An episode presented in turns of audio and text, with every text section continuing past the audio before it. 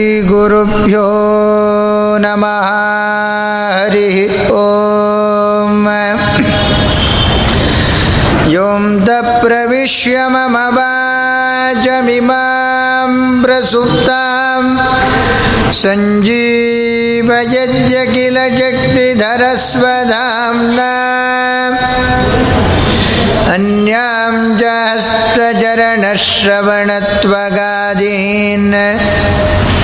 प्राणान्नमो भगवते पुरुषाय तुभ्यं प्रथमो हनुमान्नाम द्वितीयो भीमयेव च पूर्णप्रज्ञस्तृतीयस्तु भगवत्कार्यसाधकः कामधेनुः यथा पूर्वं सर्वाभीष्टफलप्रद। तथा कलौ वादिराजश्रीपादोभीष्टदत्सदाम् मूकोऽपि यत्प्रसादेन मुकुन्दशयनायते। राजराजायते रिक्तो राघवेन्द्रं दमाश्रयेद् सुषमीन्द्रकराब्जोत्तं राघवेन्द्रगुरुप्रियम् सुयतीन्द्रगुरुं वन्दे मूलरामारचरेरथम् आपादमौलिपर्यन्तं गुरूणामाकृतिं स्मरेत् तेन विघ्नाः प्रणश्यते सिद्ध्यति च मनोरथाः श्रीगुरुभ्यो नमः स्वस्त्यस्तु सदां हरिः ಓಂ ಅದುನಾಪಿ ಪೀಠದಲ್ಲಿ ವಿರಾಜಮಾನರಾದ ಕುಲಗುರುಗಳು ಹಾಗೂ ವಿದ್ಯಾಗುರುಗಳ ಪಾದ ಕಮಲಗಳಲ್ಲಿ ಭಕ್ತಿಪೂರ್ವಕ ಶಿರಸ್ಸಾಷ್ಟಾಂಗ ಪ್ರಣಾಮಗಳನ್ನು ಸಲ್ಲಿಸ್ತಾ ಹಾಗೂ ಅದುನಾ ಅಧಿಮಂಚದಲ್ಲಿ ವಿರಾಜಮಾನರಾದ ಕರ್ನಾಟಕ ವಿದ್ಯಾಸಿಂಹಾಸನಾಧೀಶ್ವರರಾಗಿರತಕ್ಕಂತಹ ಆಯಾವ ವ್ಯಾಸರಾಜ ಮಠದ ಪೀಠಾಧಿಪತಿಗಳಾಗಿರತಕ್ಕಂತಹ ಶ್ರೀ ವಿದ್ಯಾ ಶ್ರೀಷತೀರ್ಥ ಶ್ರೀಪಾದರ ಚರಣಕಮಲಗಳಲ್ಲಿ ಭಕ್ತಿಪೂರ್ವಕ ಪ್ರಣಾಮಾಂಜಲಿಗಳನ್ನು ಸಲ್ಲಿಸ್ತಾ ಇದು ದೊಡ್ಡ ಪರ್ವಕಾಲ. ಅದು ಶ್ರಾವಣ ಮಾಸದ ಕೃಷ್ಣ ಪಕ್ಷದ. ಶ್ರಾವಣ ಮಾಸ ಕೃಷ್ಣ ಪಕ್ಷ ಅಂದಲ್ಲೇ ಅದೊಂದು ಒಂದು ರೀತಿಯಾದ ಮಾಧ್ವರಿಗೆಲ್ಲರಿಗೂ ಸಂಭ್ರಮದ ಪಕ್ಷ. ಯಾಕೆ?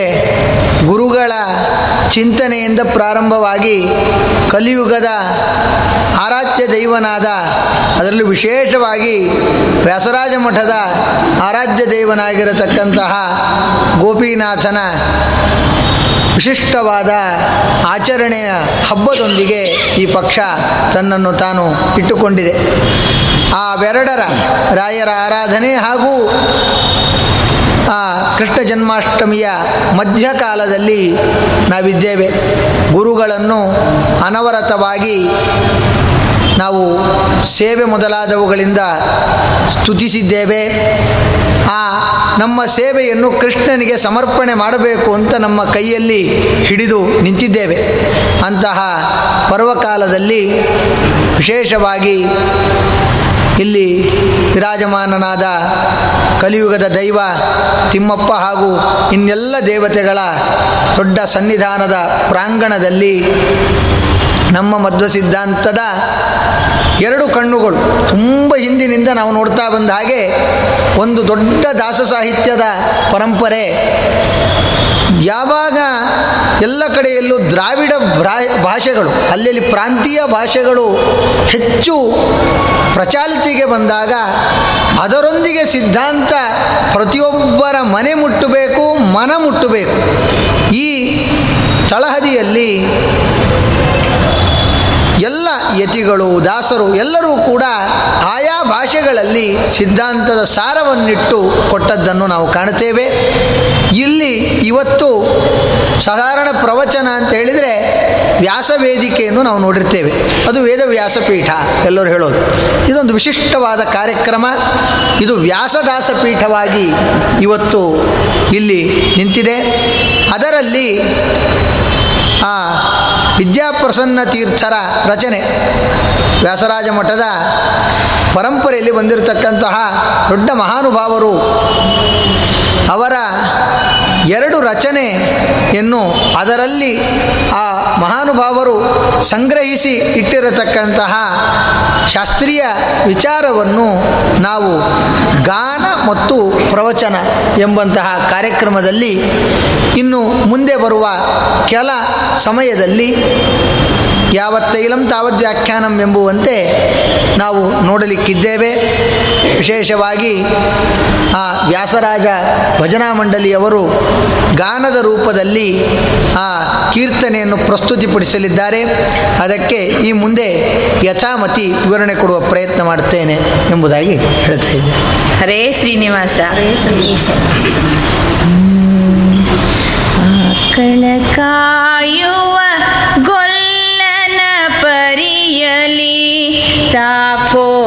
ತಾಕೋಲನು ಪಿಡಿಯನು ಶ್ರೀಹರಿಯೋ ಆಕಳ ಕಾಯುವ ಗೊಲ್ಲನ ಪರಿಯಲಿ ತಾಕೋಲನು ಪಿಡಿಯನು ಶ್ರೀಹರಿಯೋ ಸಾಕಲು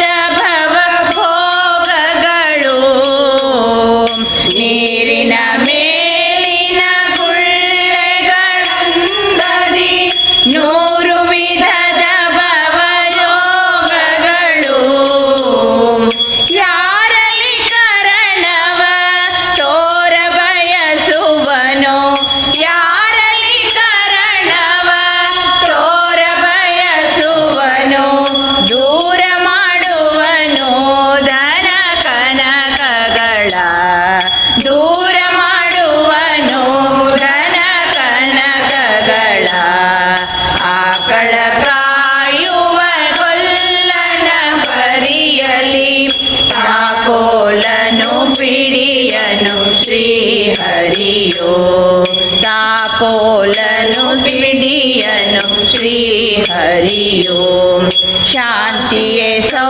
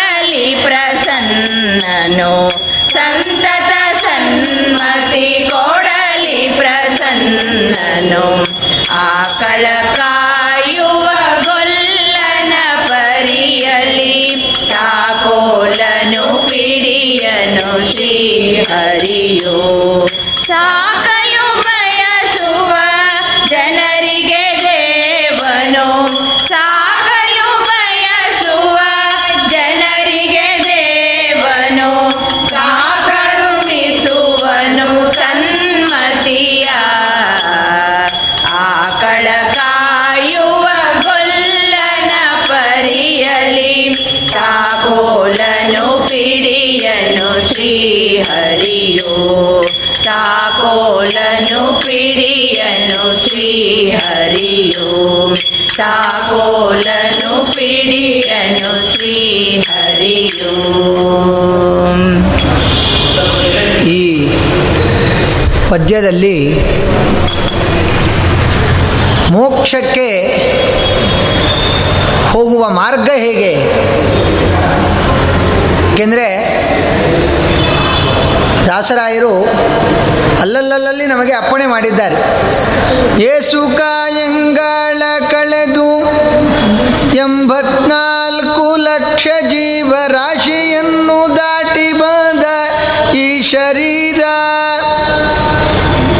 ಈ ಶರೀರ ಅಪರೂಪದ್ದು. ಉಪನಿಷತ್ತು ಹೇಳುತ್ತೆ. ತತ್ರಾಪಿ ಜನ್ಮ ಶತಕೋಟಿಷು ಮಾನವತ್ವಂ. ತತ್ರಾಪಿ ಜನ್ಮ ಶತಕೋಟಿಷು ವೈಷ್ಣವತ್ವಂ.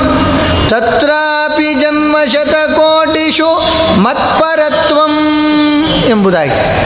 ಆದ್ದರಿಂದ ಅಪರೂಪಕ್ಕೆಂಬಂತೆ ಪರಮಾತ್ಮ ಈ ಶರೀರವನ್ನು ಕೊಟ್ಟಿದ್ದಾನೆ. ಅಪ್ಪಣೆ ಮಾಡ್ತಾರೆ ಏನು ಮಾನವ ಜನ್ಮ ದೊಡ್ಡದು, ಇದು ಹಾನಿ ಮಾಡಬೇಡವೋ ಹುಚ್ಚಪ್ಪಗಳಿರ. ಹೀಗೆ ಅಲ್ಲಲ್ಲಲ್ಲಿ ನಾವು ಶಾಸ್ತ್ರೀಯವಾದ ಮಾತುಗಳನ್ನು ಹಾಗೂ ಬೇರೆ ಬೇರೆ ದಾಸರ ಪದ್ಯಗಳಲ್ಲಿಯೂ ಕೂಡ ಈ ಜನ್ಮದ ಮಹತ್ವವನ್ನು ಹೇಳ್ತಾರೆ ಒಬ್ಬ ವ್ಯಕ್ತಿ ಮಾನವನಾಗಿ ಹುಟ್ಟುವುದರ ಮಹತ್ವ ಏನು? ಎಲ್ಲರೂ ಪ್ರಾಣಿಗಳೇ? ಹುಲಿ, ಸಿಂಹ, ಕರಡಿ, ಮನುಷ್ಯ, ಎಲ್ಲರೂ ಪ್ರಾಣಿಗಳೇ. ಯಾರಲ್ಲಿ ಪ್ರಾಣ ಇರುತ್ತೋ ಅವರೆಲ್ಲರೂ ಪ್ರಾಣಿಗಳು. ಹಾಗಿದ್ದರೂ ಇವರು ಮನುಷ್ಯರು. ಇವರು ಪ್ರಾಣಿಗಳು ಅಂತ ಕರೀತಿದ್ದಾರೆ ಅಂದರೆ ಪರಮಾತ್ಮ ನಮಗೊಂದು ದೊಡ್ಡದ್ದನ್ನು ಕೊಟ್ಟಿದ್ದಾನೆ. ವಿವೇಚನೆ ಮಾಡತಕ್ಕಂತಹ ಶಕ್ತಿಯನ್ನು ಕೊಟ್ಟಿದ್ದಾನೆ. ಹೀಗೆ ವಿವೇಚನೆ ಮಾಡುವ ಶಕ್ತಿಯನ್ನು ಕೊಟ್ಟ ಪರಮಾತ್ಮ, ಆ ಪರಮಾತ್ಮ ನಿಜವಾಗಲೂ ನಮಗೆ ಎಲ್ಲವನ್ನು ಕೊಟ್ಟಿದ್ದಾನೆ. ಆದ್ದರಿಂದ ನಿಮಿತ್ತ ಮಾತ್ರದಲ್ಲಿ ಬೇರೆಯವರು ತಂದೆ ತಾಯಿಯ ಸ್ಥಾನದಲ್ಲಿ ಇರ್ತಾರೆ. ನಿಜವಾಗಲೂ ತಂದೆ ತಾಯಿ ಯಾರು? ತ್ವಮೇವ ಮಾತಾಚ ಪಿತಾತ್ವಮೇವ ತ್ವಮೇವ ಬಂಧುಶ್ಚ ಸಖಾತ್ವಮೇವ ಹೀಗೆ ಪರಮಾತ್ಮನೇ ಮೇಷ್ಟ್ರು, ಪರಮಾತ್ಮನೇ ತಂದೆ, ಪರಮಾತ್ಮನೇ ತಾಯಿ, ಎಲ್ಲವೂ ಪರಮಾತ್ಮನೇ.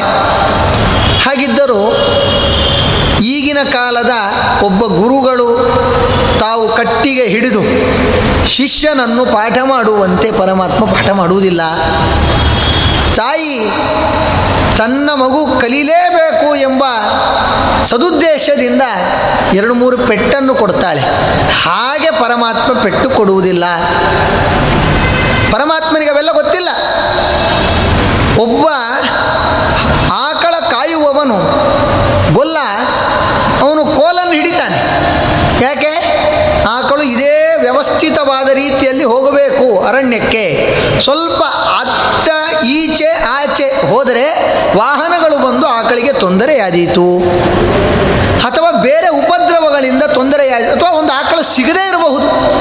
ಆದ್ದರಿಂದ ಆ ಹಟ್ಟಿಯಿಂದ ತಾನು ವನಕ್ಕೆ ಕರೆದೊಯ್ಯುವಾಗ ವನದಿಂದ ಸಂಜೆ ಮತ್ತೆ ಹಟ್ಟಿಗೆ ಕರೆ ತರುವಾಗ ವ್ಯವಸ್ಥಿತವಾದ ರೀತಿಯಲ್ಲಿ ಸರದಿ ಸಾಲಿನಲ್ಲಿ ನಿಲ್ಲಿಸಿ ತಾನು ಕರೆದುಕೊಂಡು ಹೋಗ್ತಾನೆ, ಕರೆದುಕೊಂಡು ಬರ್ತಾನೆ.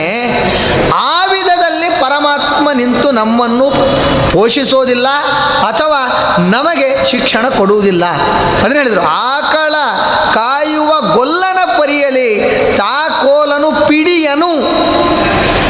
ಅವನು ಕೋಲನ್ನು ಹಾಗೆ ಹಿಡಿಯುವುದಿಲ್ಲ. ಮತ್ತೇನು ಮಾಡ್ತಾನೆ? ತಾನು ನಮಗೆ ಒಳ್ಳೆ ಮತಿಯನ್ನು ಕೊಡ್ತಾನಂತೆ. ಯಾರು ಮೋಕ್ಷವನ್ನು ಬಯಸ್ತಾರೋ? ಯಾರು ಸಾಲೋಕ್ಯ, ಸಾಮೀಪ್ಯ, ಸಾಯುಜ್ಯವನ್ನು ಬಯಸ್ತಾರೋ? ಯಾರು ಪರಮಾತ್ಮನನ್ನು ಹೊಂದಬೇಕು ಎನ್ನುವ ಇಚ್ಛೆಯನ್ನು ಪಡೆದಿರ್ತಾರೋ? ಅವರಿಗೆ ಪರಮಾತ್ಮ ಏನು ಮಾಡ್ತಾನೆ? ಜ್ಞಾನವನ್ನು ಕೊಡ್ತಾನೆ. ಇದೇ ಏನೊಂದು ಪಲ್ಲವಿ ಮತ್ತು ಅನುಪಲ್ಲವಿ ಇದೆ. ಆ ಅನುಪಲ್ಲವಿ ಪಲ್ಲವಿಯನ್ನು ಹೋಲುವಂತಹ ಒಂದು ಶ್ಲೋಕ ಅದು ಪುರಾಣಗಳಲ್ಲಿ ನಮಗೆ ದೊರೆಯುತ್ತೆ. ನದೇವಾ ಎಷ್ಟಿ ಮಾದಾಯ ರಕ್ಷಂತಿ ಪಶುಪಾಲವತ್, ಯಂ ತು ರಕ್ಷಿತುಮಿಚ್ಛಂತಿ ಬುದ್ಧ ಸಂಯೋಜಯಂತಿ ತಂ. ದೇವಾಹ ದೇವತೆಗಳು ಪರಮಾತ್ಮ ಪರಮಾತ್ಮನ, ಪರಮಾತ್ಮನಿಂದ ನಿಯಮ್ಯಕ್ಕೆ ಒಳಗಾದ, ನಮ್ಮನ್ನು ನಿಯಮನ ಮಾಡುವ ಎಲ್ಲ ದೇವತೆಗಳು ಒಳಗಿದ್ದಾರಲ್ಲ. ಕಣ್ಣಿನಲ್ಲಿ ಸೂರ್ಯಚಂದ್ರರು ಹಾಗೆ ಬೇರೆ ಬೇರೆ ಕಡೆಗಳಲ್ಲಿ ದೇವತೆಗಳು ಇದ್ದು, ತತ್ವಾಭಿಮಾನಿ ದೇವತೆಗಳಿದ್ದು ನಮ್ಮಿಂದ ಏನು ಕೆಲಸವನ್ನು ಮಾಡಿಸ್ತಾರೆ. ಆ ಯಾವ ದೇವತೆಗಳು ಕೂಡ ಎಷ್ಟಿಮಾದಾಯ ಪಶುಪಾಲವತ್ನ ರಕ್ಷಂತಿ ಕೋಲನ್ನು ಹಿಡಿದು ನಮ್ಮನ್ನು ರಕ್ಷಣೆ ಮಾಡುವುದಿಲ್ಲ. ಮತ್ತೇನು ಮಾಡ್ತಾರೆ? ನಮಗೆ ಜ್ಞಾನವನ್ನು ಕೊಡ್ತಾರೆ.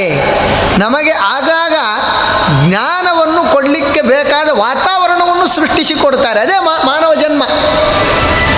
ಯಾವುದೋ ನಾವು ಬೇರೆ ಯೋನಿಯಲ್ಲಿ ಹುಟ್ಟಿದ್ರೆ ಜ್ಞಾನ ಇದೆ, ಈ ಜ್ಞಾನವನ್ನು ನಾವು ಪಡಿಬೇಕು ಎನ್ನುವುದು ನಮಗೆ ಗೊತ್ತಾಗ್ತಿರಲಿಲ್ಲ. ಆದರೆ ನಾವು ಜ್ಞಾನ ಪಡೆಯುವಂತೆ ನಮಗೊಂದು ವಾತಾವರಣವನ್ನು ನಿರ್ಮಾಣ ಮಾಡಿಕೊಡ್ತಾರೆ. ಜ್ಞಾನ ಬರುವಂತೆ ಮಾಡಿಕೊಡ್ತಾರೆ.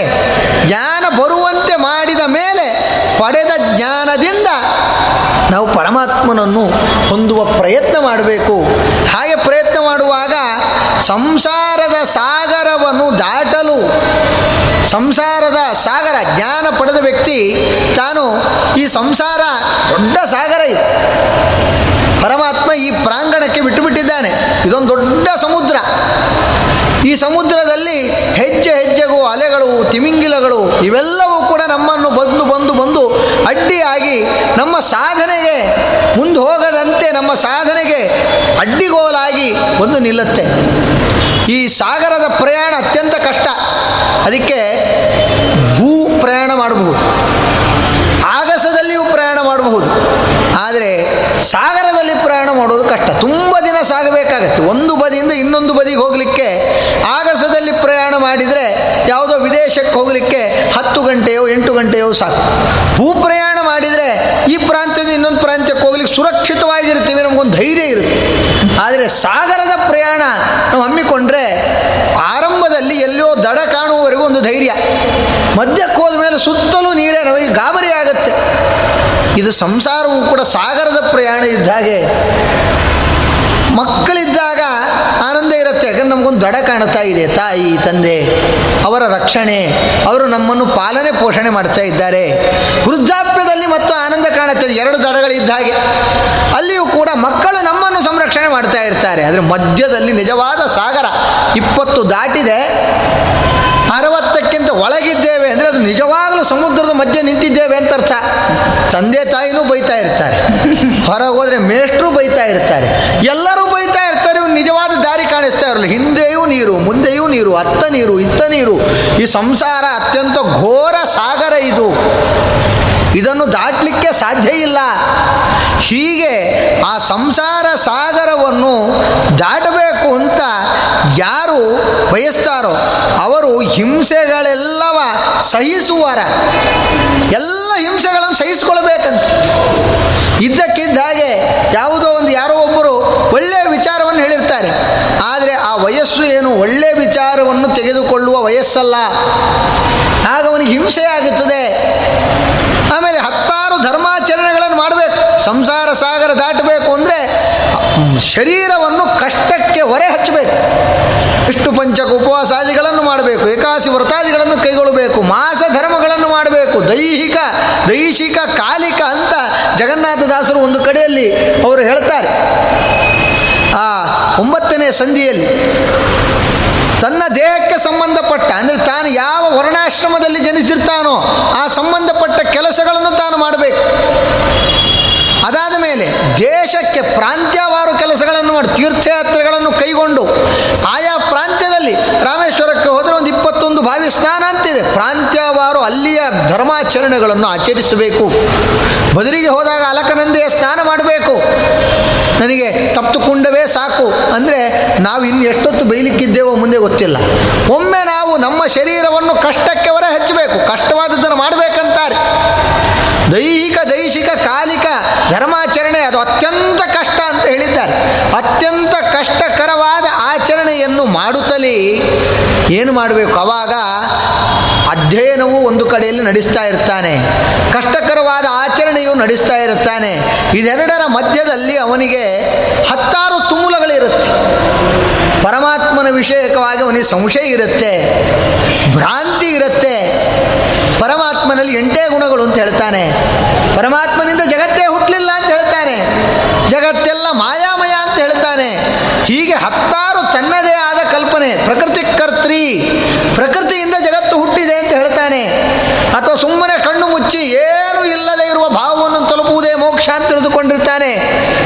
ಅಥವಾ ಸಾಲ ಮಾಡಿ ಆದರೂ ಪರವಾಗಿಲ್ಲ, ಋಣಂಕೃತ್ವ ಘೃದಂಪಿವೆ ತುಪ್ಪ ತಿನ್ನು, ಸುಖಕ್ಕೋಸ್ಕರ ಜೀವನ ಅಂತ ಹೀಗೆಲ್ಲ ಆ ವಯಸ್ಸು ಅಥವಾ ಈ ಒಂದು ಹೊರಗಡೆ ಕಾಣತಕ್ಕಂಥ ವಿಷಯ ಪದಾರ್ಥಗಳು ಸಂಶಯ ಭ್ರಾಂತಿಯನ್ನು ತಂದುಕೊಡುತ್ತದೆ ಈ ಸಂಶಯ ಭ್ರಾಂತಿಗಳಲ್ಲಿ ತಾನು ಮುಳುಗಿ ಬಿಟ್ಟು ಬಿಟ್ಟಿರ್ತಾನೆ. ಅದು ಅತ್ಯಂತ ಕಷ್ಟಕರವಾಗಿರ್ತಕ್ಕಂಥದ್ದು. ಯಾಕೆಂದರೆ ಒಬ್ಬ ವ್ಯಕ್ತಿ ತಾನು ಮಾಡುವ ಆಚರಣೆಯಲ್ಲಿ ಸಂಶಯವನ್ನು ಉಳಿಸಿಕೊಂಡು ಬಿಟ್ಟ ಅಂತಾದರೆ, ಅಥವಾ ಲೋಕಕ್ಕೆ ಮಾತ್ರ ತೋರುವಂತೆ ಆಚರಣೆ ಮಾಡಿ, ತನ್ನಲ್ಲಿ ಒಳಗಡೆ ಭ್ರಾಂತಿಯನ್ನು ಉಳಿಸಿಕೊಂಡ ಅಂತಾದರೆ. ಯಾಕೆಂದರೆ ಈ ಆಚರಣೆ ಮಾಡಿದರೆ ಜಗತ್ತು ನನ್ನನ್ನೊಂದು ಸ್ವಲ್ಪ ನೋಡುತ್ತೆ. ಕೀರ್ತಿಗೋ ಅಥವಾ ಭಯಕ್ಕೋ ಆಚರಣೆಗಳು ಹತ್ತಾರು ರೀತಿಯಲ್ಲಿ ಬರುವ ಸಾಧ್ಯತೆ ಇರುತ್ತೆ. ಜಗತ್ತು ನೋಡಲಿಕ್ಕೋಸ್ಕರ ಆಚರಣೆ. ವೈಯಕ್ತಿಕವಾಗಿ ತನ್ನಲ್ಲಿ ಅದರ ಮೇಲೆ ಆಸ್ಥೆ ಇಲ್ಲ. ಜಗತ್ತು ನಾನು ಮಾಡದೇ ಹೋದರೆ ಬೈದೀತು. ಅಥವಾ ನಾನು ಮಾಡಿದರೆ ಹೆಚ್ಚು ನನಗೆ ಸ್ಥಾನ ಕೊಟ್ಟೀತು. ಇದಕ್ಕೋಸ್ಕರ ಆಚರಣೆಯನ್ನು ತಾನು ಮೈಗೂಡಿಸಿಕೊಳ್ಳುವ ಸಾಧ್ಯತೆ ಇರುತ್ತೆ. ಅಥವಾ ಭಯ. ನನ್ನಪ್ಪ ಮಾಡಿದ್ದಾನೆ, ನಮ್ಮ ತಾತ ಮಾಡಿದ್ದಾನೆ, ಮುತ್ತಾತ ಮಾಡಿದ್ದಾನೆ, ನಾನು ಮಾಡ್ತೇನೆ. ಹೀಗೆ ತಾನು ಸರಿಯಾದ ಜ್ಞಾನವನ್ನು ತಿಳಿಯದೆ ಪರಮಾತ್ಮನ ಅಣತಿಯಂತೆ ನಾವೆಲ್ಲರೂ ಇಲ್ಲಿ ನಡೆದುಕೊಳ್ಳುವವರು. ಅವನು ಉತ್ತಮವಾದ ಅವಕಾಶವನ್ನು ನಮಗೆ ಕೊಟ್ಟಿದ್ದಾನೆ ಎನ್ನುವುದನ್ನೇ ತಿಳಿಯದೆ ತಾನು ಆಚರಣೆಯಲ್ಲಿ ತೊಡಗಿ ಸಂಶಯ ಭ್ರಾಂತಿಗಳನ್ನೆಲ್ಲ ಇಟ್ಟುಕೊಂಡು ಬಿಟ್ಟರೆ ಅವನಿಗೆ ದೊಡ್ಡ ಅನರ್ಥ ಕಾದಿದೆ. ಅದರಿಂದ ಏನು ಮಾಡಬೇಕು? ತೊಲಗಿಸಿ ಸಂಶಯ ಭ್ರಾಂತಿಯನ್ನು ದೂರ ಮಾಡಿಕೊಳ್ಳಬೇಕು. ದೂರ ಮಾಡಿಕೊಂಡು ತಾನೇನು ಮಾಡಬೇಕು? ಪರಮಾತ್ಮನನ್ನು ಹೊಂದಬೇಕು. ಆದರೆ ನಾವ್ಯಾರು ಸಂಶಯ ಭ್ರಾಂತಿಯನ್ನು ದೂರ ಮಾಡಿಕೊಳ್ಳುವುದು? ನಮಗೆ ಆಗೋದಿಲ್ಲ.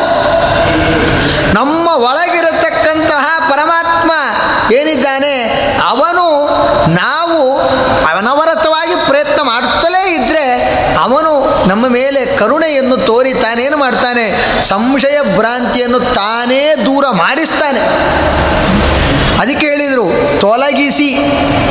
ತಾನೇ ಒಳಗೆ ನಿಂತು ತೊಲಗಿಸಿ ಪೊರೆಯಲು ಕಂಸಾರಿಯ ತಾ ಕೊಡುವ ವಿವೇಕ. ತಾನು ಕಂಸಾರಿಯನ್ನು, ಕಂಸ ಅರಿ, ಅಂದರೆ ಕಂಸನ ಶತ್ರು, ಕೃಷ್ಣ. ಎಷ್ಟು ಕಷ್ಟಪಟ್ಟರಿ ಕಂಸ. ಒಮ್ಮೆ ವಿಷಯ ತಿಳಿದ ತಕ್ಷಣ ಕೃಷ್ಣ ಮತ್ತೆ ಅಲ್ಲಿ ಆ ಪಟ್ಟಣಕ್ಕೆ, ಮಥುರಾ ಪಟ್ಟಣಕ್ಕೆ ಬರುವ ತನಕ ಇನ್ನಿಲ್ಲದ ವೈರವನ್ನು ಮಾಡಿದ. ಅಂತಹ ಕಂಸಾರಿಯಾದ ಯಾವ ಕೃಷ್ಣನಿದ್ದಾನೆ, ಆ ಕೃಷ್ಣ ತಾನೇನು ಮಾಡ್ತಾನೆ? ನಮಗೆ ವಿವೇಕವನ್ನು ಕೊಡ್ತಾನೆ. ನಾವು ಒಮ್ಮೆ ಸಂಶಯ ಭ್ರಾಂತಿಗಳನ್ನು ಪರಿಹರಿಸಿಕೊಳ್ಳಬೇಕು ಎನ್ನುವ ಮನಸ್ಸು ಮಾಡಿದರೆ ಸಾಕು. ಆಗ ತಾನೇ ಒಳಗೆ ನಿಂತು ಸಂಶಯ ಭ್ರಾಂತಿಗಳನ್ನು ನಿವಾರಣೆ ಮಾಡಿ ತನ್ನ ಜ್ಞಾನವನ್ನು ತಾನೇ ಕೊಟ್ಟು ತಾನೇನು ಮಾಡ್ತಾನೆ? ನಮಗೆ ಈ ದೊಡ್ಡ ಸಂಸಾರವನ್ನು ದಾಟಿಸ್ತಾನೆ. ಇಂತಹ ವಿಶಿಷ್ಟವಾದ ಕಾರುಣ್ಯದ ಸಾಕಾರ ಮೂರ್ತಿ ಅವ ಕೃಷ್ಣ. ಅವನು ಮೋಕ್ಷ ಕೊಡಬೇಕಾದ್ರೆ ಸುಲಭದಲ್ಲಿ ಸಿಕ್ಕರೆ ಅದು ಯಾವುದಕ್ಕೂ ಬೆಲೆ ಇಲ್ಲ. ಈಗ ಹೋದ್ವಿ, ಸುಲಭದಲ್ಲಿ ನಮಗೇನೋ ಒಂದು ವಸ್ತು ಸಿಕ್ಕಿಬಿಡ್ತು. ಅಂದರೆ ಬೆಲೆ ಇಲ್ಲ. ನೋಡಿರಿ, ನಲವತ್ತು ವರ್ಷಕ್ಕೊಮ್ಮೆ ತೆಗೆದ್ರು ಅತ್ತಿ ಅರ್ತಿ ವರದರಾಜನ. ಸುಲಭದಲ್ಲಿ ದರ್ಶನ ಆಯಿತು ಅಂತ ಹೇಳಿದರೆ ಎಲ್ಲರಿಗೂ ಇಷ್ಟು ದೊಡ್ಡ ಪ್ರಚಾರ ಹಾಗೂ ಅದರ ಬಗ್ಗೆ ಮಾತುಕತೆ ಆಗುತ್ತಾನೆ ಇರಲಿಲ್ಲ. ಯಾರೇ ಬಂದರೂ ಎರಡೂವರೆ ತಾಸು ನಿಲ್ಬೇಕ್ರಿ. ಕೆಲವರು ಏಳು ತಾಸು ನಿಲ್ಬೇಕ್ರಿ. ನೀವು ಮಧ್ಯರಾತ್ರಿ ಎದ್ದೇ ಇರಬೇಕ್ರಿ. ಹಾಗೇ ನಿಂತು ಬಿಡ್ರಿ ಬೇಗ ಆಗುತ್ತೆ. ಒಬ್ಬೊಬ್ಬರು ಹೇಳ್ತಾ ಇದ್ದಾಗೂ ಎಲ್ಲರೂ ಎರಡೂವರೆ ತಾಸು ನಿಲ್ಬೇಕು ಹೋಗಲ್ಲ ಅಂತ ನಿನ್ನೆ ಹೇಳಿದವರೆಲ್ಲ ಇವತ್ತು ಹೋಗಿ ದರ್ಶನ ಮಾಡ್ಕೊಂಡು ಬಂದಿದ್ದಾನೆ ಸುಲಭದ ಇರೋದಿಲ್ಲ ಯಾವುದು ಕಷ್ಟದಿಂದ ಲಭ್ಯವಾಗುತ್ತದೋ ಅವಾಗ ಅಷ್ಟು ಹೊತ್ತು ನಾವು ಶರೀರವನ್ನು ಪರಮಾತ್ಮನ ನಿಮಿತ್ತವಾಗಿ, ನಾವು ಯಾರದ್ದೋ ನಿಮಿತ್ತವಾಗಿ ಕಷ್ಟವನ್ನು ಹೊರೆ ಹಚ್ಚಿದ್ದಲ್ಲ ಪರಮಾತ್ಮನ ನಿಮಿತ್ತವಾಗಿ ಶರೀರವನ್ನು ಕಷ್ಟಕ್ಕೆ ಒಳಪಡಿಸಿದಾಗ ಆ ಪರಮಾತ್ಮನ ದರ್ಶನ ನಮಗೆ ಅತಿಶಯವಾದ ಆನಂದವನ್ನು ತಂದುಕೊಡುತ್ತದೆ ಹಾಗೆ ಪರಮಾತ್ಮ ನೀರ ಮೇಲಿನ ಗುಳ್ಳೆಗಳಂದದಿ ನೂರು ವಿಧದ ಭವಭೋಗಗಳು. ಈ ಲೋಕದಲ್ಲಿ ವಿಷಯ ಪದಾರ್ಥಗಳಿವೆ. ಅದು ಹೇಗೆ? ನೀರ ಮೇಲಿನ ಗುಳ್ಳೆ ಇದ್ದ ಹಾಗೆ. ನೀರ ಮೇಲಿನ ಗುಳ್ಳೆ ನಿಜವಲ್ಲ ಹರಿಯೇ. ಯಾರಿಗೆ ಯಾರುಂಟು? ಎರವಿನ ಸಂಸಾರ ಎಂಬುದಾಗಿ ದಾಸರಾಯರು ಹೇಳಿದಂತೆ ಈ ಸಂಸಾರದ ಸುಖ ಏನಿದೆ? ಅದು ನೀರ ಮೇಲಿನ ಗುಳ್ಳೆ ಇದ್ದ ಹಾಗೆ. ನೀರ ಮೇಲೆ ಗುಳ್ಳೆ ಬಂದರೆ ಎಷ್ಟೊತ್ತಿರುತ್ತೆ? ಹೋಗಿಬಿಡುತ್ತೆ. ಹಾಗೆ ಸಂಸಾರ ಸುಖ, ಅದು ಜಾಸ್ತಿ ದಿನ ಇರುವಂಥದ್ದಲ್ಲ. ಅದು ಎಂದೋ ಒಂದು ದಿನ ಸಾಕು ಎಂಬುದಾಗಿ ಅನ್ನಿಸುವಂಥದ್ದೇ ಸುಖ. ಆದರೆ ಅದರ ಒಳಗಡೆ ನೀವು ಮಗ್ನರಾಗಿ ಬಿಟ್ಟರೆ ಅದು ಹಾಗೇ ನಮ್ಮನ್ನು ಅಂಧಂತ ಮಸ್ಸಿಗೆ ಕರೆದೊಯ್ದು ಬಿಡುತ್ತದೆ. ನಮ್ಮನ್ನು ಅಧಪಾತಕ್ಕೆ ಕಾರಣವಾಗುತ್ತದೆ. ಅಂಥದ್ದು ಹಲವಾರು ಭೋಗಗಳು. ನಾವು ಅದು ಈ ಕಲ್ಯಾಣ ನಗರಿ, ಈ ಊರಿಗೆ ಹೆಸರು ಕಲ್ಯಾಣ ನಗರಿ, ನಮಗೆ ಕಲ್ಯಾಣ ಉಂಟು ಮಾಡಬೇಕು. ಆದರೆ ಇವಾಗ ಇಲ್ಲಿ ಕೂತ್ಕೊಂಡಿದ್ದೇವೆ, ಕಲ್ಯಾಣ ಉಂಟು ಮಾಡ್ತಾ ಇದೆ. ಯಾಕೆಂದರೆ ವೆಂಕಪ್ಪನ ಸನ್ನಿಧಾನದಲ್ಲಿ ಕುಳಿತಿದ್ದೇವೆ. ದೊಡ್ಡ ದೊಡ್ಡ ಜ್ಞಾನಿಗಳ ಸನ್ನಿಧಾನ ಇದೆ. ಜ್ಞಾನಿಗಳ ಬೃಂದಾವನ ಇದೆ. ಈ ಸನ್ನಿಧಾನದಲ್ಲಿ ಕುಳಿತುಕೊಂಡಿದ್ದೇವೆ, ಎಲ್ಲರ ತಪಶಕ್ತಿ ಇದೆ, ನಮಗೆ ಮಂಗಳ ಆಗುತ್ತಾ. ಇದೆ ಈ ಸನ್ನಿಧಾನ ಬಿಟ್ಟು ಒಂದು ಹೆಜ್ಜೆ ಹೊರಗಿಟ್ಟರೆ ಅದು ಗಾಂಧಿ ಬಜಾರ್. ಸುಮ್ಮನೆ ನಾಲ್ಕು ಹೆಜ್ಜೆ ಒಳಗಿಟ್ಟರೆ ಇದು ಬೇಕನ್ನಿಸುತ್ತೆ, ಅದು ಬೇಕನ್ನಿಸುತ್ತೆ. ಬಲಕ್ಕೆ ತಿರುಗಿದ್ರೆ ಎಲ್ಲವೂ ಬೇಕನ್ನಿಸುತ್ತೆ. ಮನಸ್ಸು ಯಾವುದನ್ನಾದ್ರೂ ಒಂದನ್ನು ಬೇಡ ಅನ್ಲಿಕ್ಕೆ ಸಾಧ್ಯತೆ ಇದೆಯಾ? ಇಲ್ಲ. ಎಲ್ಲ ಭೋಗ ವಸ್ತುಗಳು. ಆದರೆ ತೆಗೆದುಕೊಂಡು ಹೋಗಿ ಮನೆಯಲ್ಲಿ ಇಟ್ಟುಕೊಂಡು ಎಷ್ಟು ದಿನ ಉಪಯೋಗಿಸಿದ್ದೇವೆ? ಎಷ್ಟು ದಿನ ಅದರ ಸುಖವನ್ನು ನಾವು ಉಂಡಿದ್ದೇವೆ? ಇದರಿಂದ ನಮಗೆ ಸುಖ ಆಗತ್ತೆ ಅಂತ ಅನ್ನಿಸುತ್ತೆ ಹೊರತು ಅದರಿಂದ ಸುಖ ಆಗುವುದಿಲ್ಲ. ಅದು ನೀರ ಮೇಲಿನ ಗುಳ್ಳೆ ಇದ್ದ ಹಾಗೆ. ಸುಖ ಆಗತ್ತೆ ಅಂತ ನಮಗೆ ಅನ್ನಿಸುತ್ತೆ. ಆದರೆ ಅದ್ರ ಯಾವುದರಿಂದಲೂ ಕೂಡ ಸುಖ ಆಗುವುದಿಲ್ಲ. ಅದರಿಂದ ಅಂತಹ ಯಾವ ಭೋಗಗಳು ಏನಿವೆ, ಅದನ್ನು ಯಾರಲ್ಲಿ ಕರುಣವ ತೋರ ಬಯಸುವನೋ, ಯಾರ ಮೇಲೆ ಪರಮಾತ್ಮನಿಗೆ ಕರುಣೆ ಇರುತ್ತೋ ಸುಖಗಳನ್ನು ದೂರ ಮಾಡ್ತಾನೆ. ಅದಕ್ಕೆ ಒಂದು ಮಾತಿದೆ. ಯಸ್ಯಾನುಗ್ರಹಮಿಚ್ಛಾಮಿ ತಸ್ಯ ವಿತ್ತಂ ಹರಾಮ್ಯಹಂ ಎಂಬ ಮಾತಿದೆ. ಯಾರ ಮೇಲೆ ನನಗೆ ಅನುಗ್ರಹ ಮಾಡಬೇಕು ಅಂತ ಇಚ್ಛೆ ಇದೆಯೋ ಅವರಲ್ಲಿರೋ ಸಂಪತ್ತನ್ನು ನಾನು ಕಳೆದು ನಾನು ಹರಾಮ್ಯಹಂ ನಾಶ ಮಾಡ್ತೇನೆ. ನಿಜವಾಗಲೂ ಇದ್ದಕ್ಕಿದ್ದ ಹಾಗೆ ಮರುದಿನ ಬೆಳಗ್ಗೆ ಎದ್ದು ನಿಮ್ದು ಇಷ್ಟರವರೆಗೂ ಸ್ವಂತ ಮನೆ ಇತ್ತು. ಇವತ್ತು ನಿಮಗೇನೋ ಅವ್ಯವಸ್ಥೆ ಆಗಿದೆ, ಸರ್ಕಾರದವ್ರು ತಗೊಳ್ತೇವೆ ಅಂತಂದರೆ ಈ ಶ್ಲೋಕದ ಭಾವದ ಪ್ರಕಾರ ನಾವೆಲ್ಲ ಆನಂದ ಪಡಬೇಕು. ಯಶ್ಯಾನುಗ್ರಹಮಿಚ್ಛಾಮಿ ಕಷ್ಟದಲ್ಲಿ ನೀವು ಹೇಗೆ ಸಮಾಜವನ್ನು ಎದುರಿಸ್ತೀರಿ? ಎದುರಿಸುವ ಧರ್ಮಾಚರಣೆ ಮಾಡ್ತೀರಿ. ಎಲ್ಲರೂ ಎದುರಿಸಲೇಬೇಕು, ಎದುರಿಸಿ ಎದುರಿಸ್ತಾರೆ. ಧರ್ಮಾಚರಣೆ ಮಾಡ್ತೀರಿ. ಕೆಲವರು ಏನಾಗಿ ಬಿಡ್ತಾರೆ ಸುಖ ಬಂದಾಗ ಧರ್ಮಾಚರಣೆ ಔನ್ನತ್ಯದಲ್ಲಿರುತ್ತೆ. ಯಾಕೆಂದರೆ ಅದಕ್ಕೆಲ್ಲ ಅನುಕೂಲವಾದ ವಾತಾವರಣ ಇರುತ್ತೆ. ಯಾವಾಗ ವಾತಾವರಣದಲ್ಲಿ ಸ್ವಲ್ಪ ಪ್ರತಿಕೂಲ ಉಂಟಾಯಿತೋ, ದೇವರನ್ನೇ ದೂಷಿಸಿ ಆಚರಣೆಯಿಂದ ದೂರ ಹೋಗುವಂತಹ ಸಾಧ್ಯತೆ ಇರುತ್ತೆ. ಆದರೆ ನವಕೋಟಿ ನಾರಾಯಣನಾಗಿ ತಾನು ಎಲ್ಲ ಸಂಪತ್ತಿದ್ದರೂ ಕೊನೆಗೊಮ್ಮೆ ಜ್ಞಾನ ಬಂದಾಗ ದಾಸದೀಕ್ಷೆಯನ್ನು ಪಡೆದಿರತಕ್ಕಂತಹ ಕಥೆಗಳು ನಾವು ಇದಕ್ಕೆ ದೃಷ್ಟಾಂತವನ್ನಾಗಿ ನೋಡಬಹುದು. ಪಾಂಡವರ ಕಥೆಯ ಜ್ವಲಂತ ದೃಷ್ಟಾಂತವಾಗಿ ನಮ್ಮ ಎದುರು ನಿಲ್ತದೆ. ಎಷ್ಟು ದೊಡ್ಡ ಸಂಪತ್ತು, ಎಲ್ಲ ಸಂಪತ್ತಿದ್ದರೂ ಕೂಡ ಎಲ್ಲವನ್ನೂ ಕೂಡ ತೊರೆಯುವ ಸ್ಥಿತಿ ಬಂದಾಗಲೂ ಸಂಪತ್ತಿರುವ ಸ್ಥಿತಿ ಇತ್ತು. ತೊರೆದು ವನವಾಸಕ್ಕೆ ಹೋಗುವ ಸ್ಥಿತಿ ಬಂತು. ಅದಾದಮೇಲೆ ಅಜ್ಞಾತವಾಸಕ್ಕೂ ತೆರಳುವ ಸ್ಥಿತಿ ಬಂತು. ಯಾವ ಸಂದರ್ಭದಲ್ಲಿಯೂ ವಿಚಲಿತಗೊಳ್ಳದೆ ತಾವು ಯಥಾಸ್ಥಿತಿಯಲ್ಲಿ ನಿಂತಿದ್ರು. ಕೃಷ್ಣ ಒಮ್ಮೆ ಬಂದು ಕೇಳ್ತಾನೆ, ನನ್ನ ಭಕ್ತರಾದದ್ದೇ ನಿಮಗೆ ಸಮಸ್ಯೆ ಆಯಿತು. ಹದಿಮೂರು, ಹನ್ನೆರಡು ವರ್ಷ ವನವಾಸ, ಒಂದು ವರ್ಷ ಅಜ್ಞಾತವಾಸಕ್ಕೆ ತೆರಳಬೇಕು. ಕೆಟ್ಟವರು ರಾಜ್ಯ ಆಳ್ತಾ ಇದ್ದಾರೆ. ಕಷ್ಟದ ಸ್ಥಿತಿ ಬಂದಿದೆ. ನನಗೆ ಅಯ್ಯೋ ಅನ್ನಿಸ್ತಾ ಇದೆ ಅಂತ ಕೃಷ್ಣ ಹೇಳಿದಾಗ ಧರ್ಮರಾಜ ತಾನೊಂದು ಮಾತನಾಡ್ತಾನೆ ಇದಕ್ಕಿಂತ ದೊಡ್ಡ ಅನುಗ್ರಹ ಇನ್ನೊಂದು ಬೇಕಾ ಅಂತ ಕೇಳ್ತಾನೆ. ಏನು ಅನುಗ್ರಹ ಆಯಿತು? ಈ ಸ್ಥಿತಿ ಬಂದಾಗ ನಾನೇನು ಕರೀಲಿಲ್ಲ, ಏನು ಮಾಡಲಿಲ್ಲ. ಹಾಗಿದ್ದರೂ ನೀನು ಬಂದು ನಮ್ಮ ಕಷ್ಟವನ್ನು ವಿಚಾರಿಸ್ತಾ ಇದ್ದಿ ಅಂತ ಹೇಳಿದರೆ ನಿನ್ನ ಮನಸ್ಸಿನಲ್ಲಿ ನಾವಿದ್ದೇವೆ ಅಂತಾಯ್ತು ಇದಕ್ಕೆ ಕಷ್ಟಪಡಬೇಕೆಲ್ಲರೂ ಕೂಡ, ಆದರೆ ನಿನ್ನ ಮನಸ್ಸಿನಲ್ಲಿ ನಾವಿದ್ದೇವೆ ಅಂತ ಆದರೆ ಯಾವ ಕಷ್ಟವನ್ನಾದರೂ ನಾವು ಎದುರಿಸಿ ಬಿಡ್ತೇವೆ. ಯಾವ ಸಮಸ್ಯೆಯೂ ಇಲ್ಲ ಎಂಬುದಾಗಿ ಧರ್ಮರಾಜ ಮಾತನಾಡ್ತಾನೆ ಆ ವಿಧದಲ್ಲಿ ಎಲ್ಲ ವಿಷಯ ಪದಾರ್ಥಗಳು ಏನಿವೆ ನಾವು ಭೋಗಿಸಬೇಕು ಅಂತ ಇರುವಂತಹ ವಸ್ತುಗಳು, ಅದನ್ನು ದೂರ ಬಿಟ್ಟು ಪರಮಾತ್ಮನನ್ನು ಹೊಂದಬೇಕು. ಅದನ್ನು ಪರಮಾತ್ಮನೇ ತಾನು ಮೋಕ್ಷ ಕೊಡಬೇಕು ಅಂತ ಸಂಕಲ್ಪ ಮಾಡಿದರೆ ತಾನೇ ಧನ ಕನಕಾದಿಗಳನ್ನು ದೂರ ಮಾಡಿ ನಮಗೆ ಕಷ್ಟವನ್ನು ಕೊಟ್ಟು ಮೋಕ್ಷವನ್ನು ಕೊಡ್ತಾನೆ ಸ್ವಾಮಿ. ವಿವೇಕವನ್ನು ಕೊಡ್ತಾನಂತೆ. ಮೋಕ್ಷಕ್ಕೆ ಪ್ರಧಾನ ಬೇಕಾಗಿರತಕ್ಕಂಥದ್ದು ಜ್ಞಾನ. ಯಾಕೆಂದರೆ ಜ್ಞಾನಿ ಯಾರು ಜ್ಞಾನವನ್ನು ಪಡಿತಾನೋ ಅವನು ಮೋಕ್ಷವನ್ನು ಹೊಂದುತ್ತಾನೆ ಎಂಬುದಾಗಿ ಅಲ್ಲೆಲ್ಲ ಬಗೆ ಬಗೆಯಲ್ಲಿ ಶ್ರುತಿಗಳೆಲ್ಲವೂ ಕೂಡ ಸಾರಿ ಹೇಳಿವೆ. ಆದ್ದರಿಂದ ಆ ಜ್ಞಾನವನ್ನು ಕೊಡ್ತಾನೆ. ಮೋಕ್ಷಕ್ಕೆ ಬೇಕಾಗಿರತಕ್ಕಂತಹ ಜ್ಞಾನವನ್ನು ಕೊಡ್ತಾನೆ. ಜ್ಞಾನದಿಂದ ಒಬ್ಬ ವ್ಯಕ್ತಿ ತಾನು ಸಮಾಧಿ ಅವಸ್ಥೆಗೆ ಅಪರೋಕ್ಷ ಜ್ಞಾನಿಯಾಗಿ ಸಮಾಧಿ ಅವಸ್ಥೆಗೆ ಹೋದವನಾಗಿ ತದಾದ ನಂತರದಲ್ಲಿ ಅವನು ಮೋಕ್ಷವನ್ನು ಹೊಂದುತ್ತಾನೆ. ಅದನ್ನು ಹೇಳ್ತಾರೆ, ಶಾಂತಿಯೇ ಸೌಖ್ಯಕ್ಕೆ ಕಾರಣವೆಂಬುವ ಅಂತರಂಗವನ್ನು ಗಮನಿಸಿರಿ. ಒಮ್ಮೆ ಜ್ಞಾನ ಬಂದ ಮೇಲೆ ಅವನು ಏನು ಮಾಡಿಕೊಳ್ತಾನೆ ಅಂತ ಹೇಳಿದರೆ, ನನ್ನ ಸುಖಕ್ಕೆ ಕಾರಣ ಶಾಂತಿ ಹೊರತು ಅಶಾಂತಿ ಅಲ್ಲ ಅಂತ ತಿಳಿದುಕೊಳ್ತಾನೆ ಏನು ಶಾಂತಿ, ಏನು ಅಶಾಂತಿ ನಮ್ಗೆ ಗೊತ್ತಾಗ್ತಾ ಇಲ್ಲ. ಶಾಂತಿ ಅಂದರೆ ಪರಮಾತ್ಮ ಅಂತ ಅರ್ಥ ವೇದದಲ್ಲಿ ಆಗಾಗಾಗ ಶಾಂತಿ ಮಂತ್ರಗಳನ್ನು ಪಠಿಸಿ ಅಂತ ಹೇಳ್ತಾರೆ ಶಾಂತಿ ಅಂದರೆ ಮಂಗಳ ಅಂತ ಅರ್ಥ ಮಂಗಳವನ್ನು ಕೋರುವ ಮಂತ್ರಗಳು. ಜಗತ್ತಿನಲ್ಲಿ ಪರಮಾತ್ಮನಿಗಿಂತ ಹೊರತಾದ ಮತ್ತೊಬ್ಬ ಮಂಗಳ ಇಲ್ಲವೇ ಇಲ್ಲ. ಮಂಗಳವಾದ ವಸ್ತು, ದೊಡ್ಡ ಮಂಗಳ ಯಾವುದು? ಅದು ಪರಮಾತ್ಮ. ಆದ್ದರಿಂದ ಪರಮಾತ್ಮನ ಹೊರತಾದ ಅಮಂಗಳ ಅಶಾಂತಿ. ಆದ್ದರಿಂದ ಪರಮಾತ್ಮನೇ ಶಾಂತಿ. ಈ ಪರಮಾತ್ಮನೇ ಸೌಖ್ಯಕ್ಕೆ ಕಾರಣ, ನಿತ್ಯ ಸುಖ, ಅಂದರೆ ಮೋಕ್ಷಕ್ಕೆ ಕಾರಣ, ಪರಮಾತ್ಮನ ವಿವೇಕ, ಪರಮಾತ್ಮನ ತತ್ವಜ್ಞಾನ.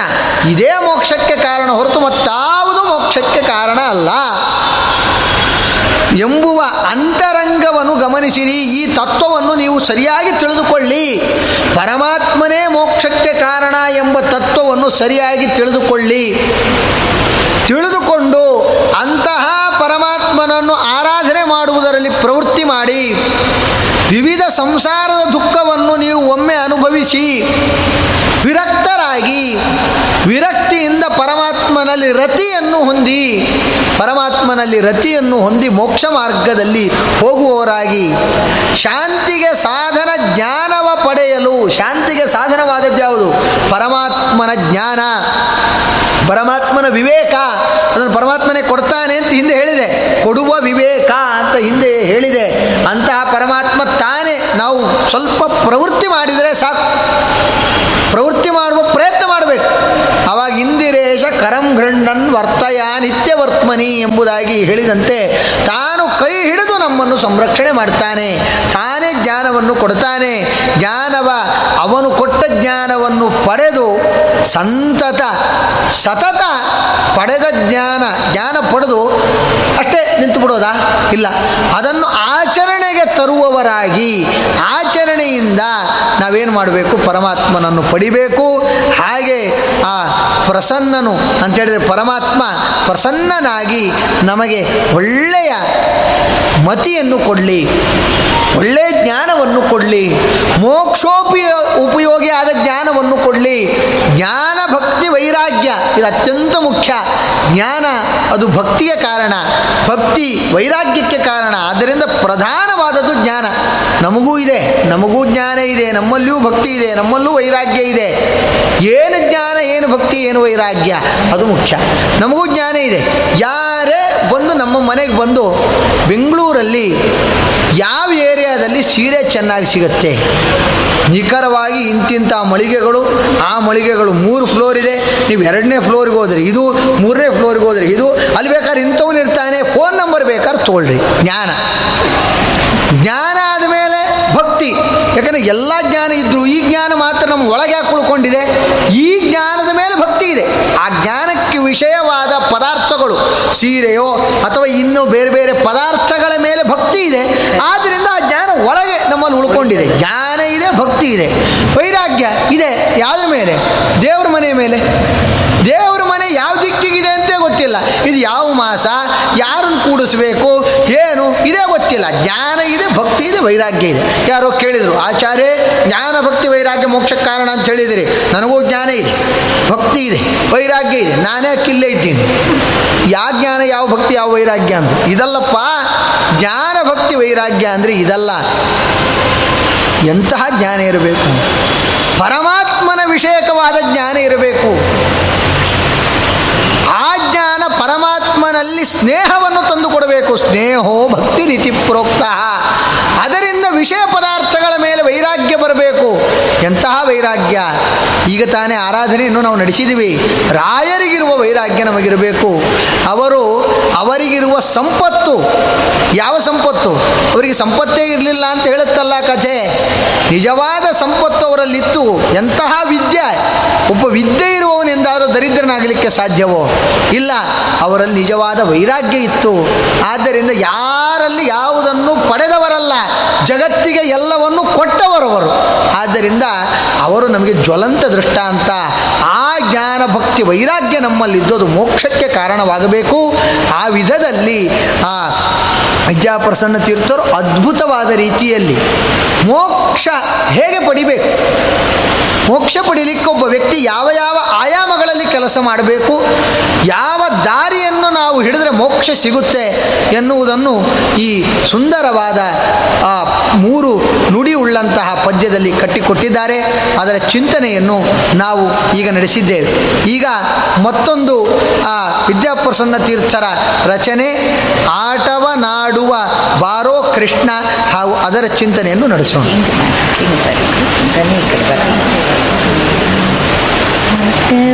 ನಾಡುವ ಬಾರೋ ಶ್ರೀಕೃಷ್ಣ ನೋಟಕ್ಕೆ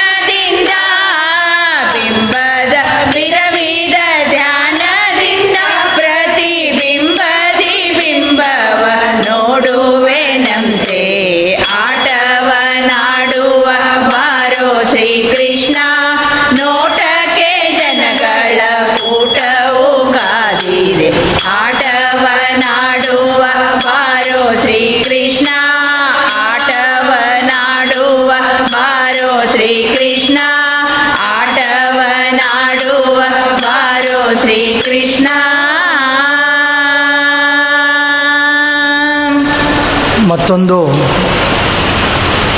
ವಿದ್ಯಾಪ್ರಸನ್ನ ತೀರ್ಥರ ಸುಂದರವಾದ ರಚನೆ. ಇಲ್ಲಿ ಗುರುಗಳು ನಮಗೆ ಪರಮಾತ್ಮನಿಗೆ ಹಾಗೂ ಭಕ್ತರಿಗೆ, ಭಕ್ತ ಭಗವಂತರ ಸಂಬಂಧ ಹೇಗಿರುತ್ತೆ? ಭಗವಂತನೊಟ್ಟಿಗೆ ಭಕ್ತರು ಹೇಗೆ ವ್ಯವಹಾರ ಮಾಡ್ತಾರೆ? ಅವರಿಬ್ಬರ ಸಂಬಂಧವನ್ನು ಕಟ್ಟಿಕೊಡ್ತಾ ಇದ್ದಾರೆ. ನಾವು ನಮ್ಮ ಒಟ್ಟೊಟ್ಟಿಗೆ ತುಂಬ ಜನ ಜ್ಞಾನಿಗಳಿದ್ದಾರೆ. ಪರಮಾತ್ಮನಿಗೋಸ್ಕರ ತಮ್ಮನ್ನೇ ಸಮರ್ಪಣೆ ಮಾಡಿಕೊಂಡ ತುಂಬ ಜನ ಭಕ್ತರು ನಮ್ಮ ಒಟ್ಟೊಟ್ಟಿಗೆ ಇವತ್ತು ಪ್ರಪಂಚದಲ್ಲಿ ನಾವು ಕಾಣ್ತೇವೆ ಅವರಿಬ್ಬರ ಸಂಬಂಧ ಹೇಗಿರುತ್ತೆ ಅನ್ನೋದನ್ನು ಇಲ್ಲಿ ಕಟ್ಟಿಕೊಡ್ತಾ ಇದ್ದಾರೆ.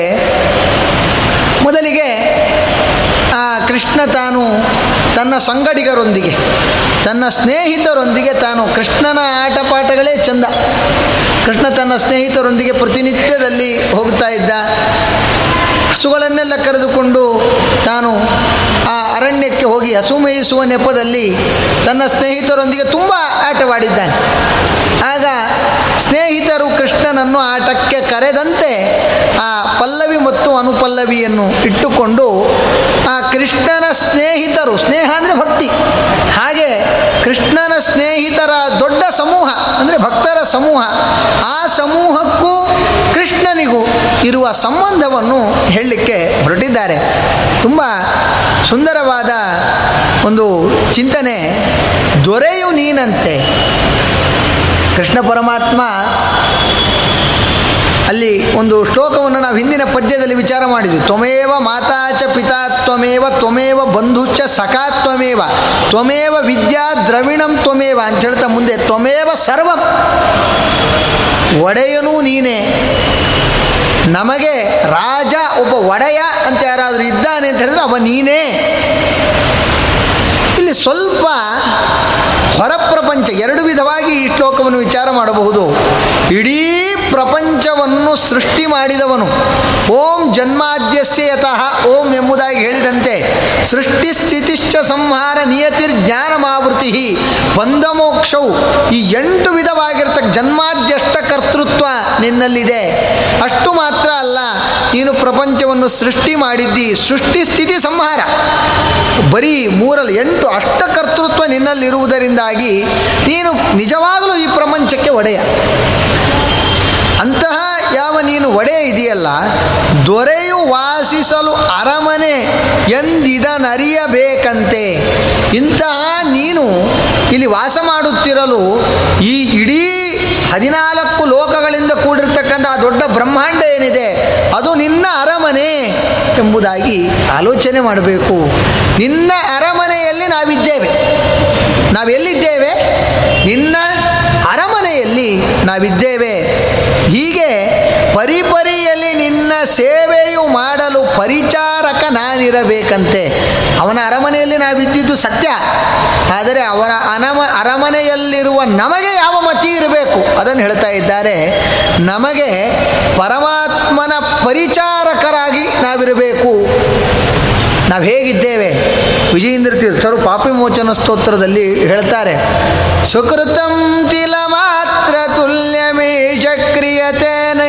ಮಯೈಕ ಅಪಿ ಅಪಿತು ಕ್ರಿಯತೆ ಸದಾ ಗಪೋಘ ಪ್ರತಿಯಾಮಂ ಸಕಲೇಂದ್ರಿಯೈರ್ಮುಕುಂದ ಹೇ ಮುಕುಂದ ಎಲ್ಲ ಇಂದ್ರಿಯಗಳಿಂದ ನಾನು ರಾಶಿ ರಾಶಿ ಪಾಪ ಮಾಡ್ತಾ ಇದ್ದೇನೆ. ಒಂದು ಸಂವತ್ಸರ ಕಳೆದ್ರು ಒಂದು ತಿಲ ಅಂದರೆ ಎಳ್ಳಿನಷ್ಟು ಪುಣ್ಯವನ್ನು ಗಳಿಸಲಿಲ್ಲ. ಹೀಗಿದ್ರೆ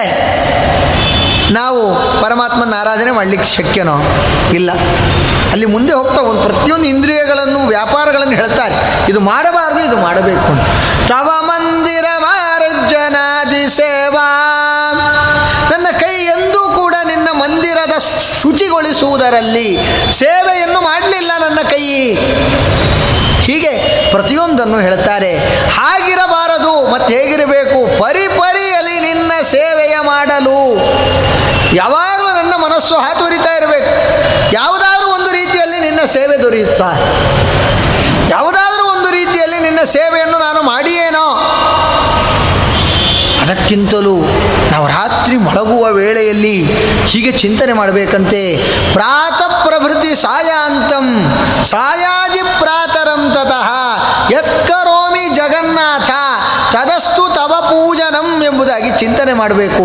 ಹೀಗೆ ಚಿಂತನೆ ಮಾಡಿ ನಾವು ಎಲ್ಲವನ್ನೂ ಪರಮಾತ್ಮನಿಗೆ ಸಮರ್ಪಣೆ ಮಾಡಬೇಕು. ಪರಮಾತ್ಮನ ಸೇವಕರಾಗಬೇಕು.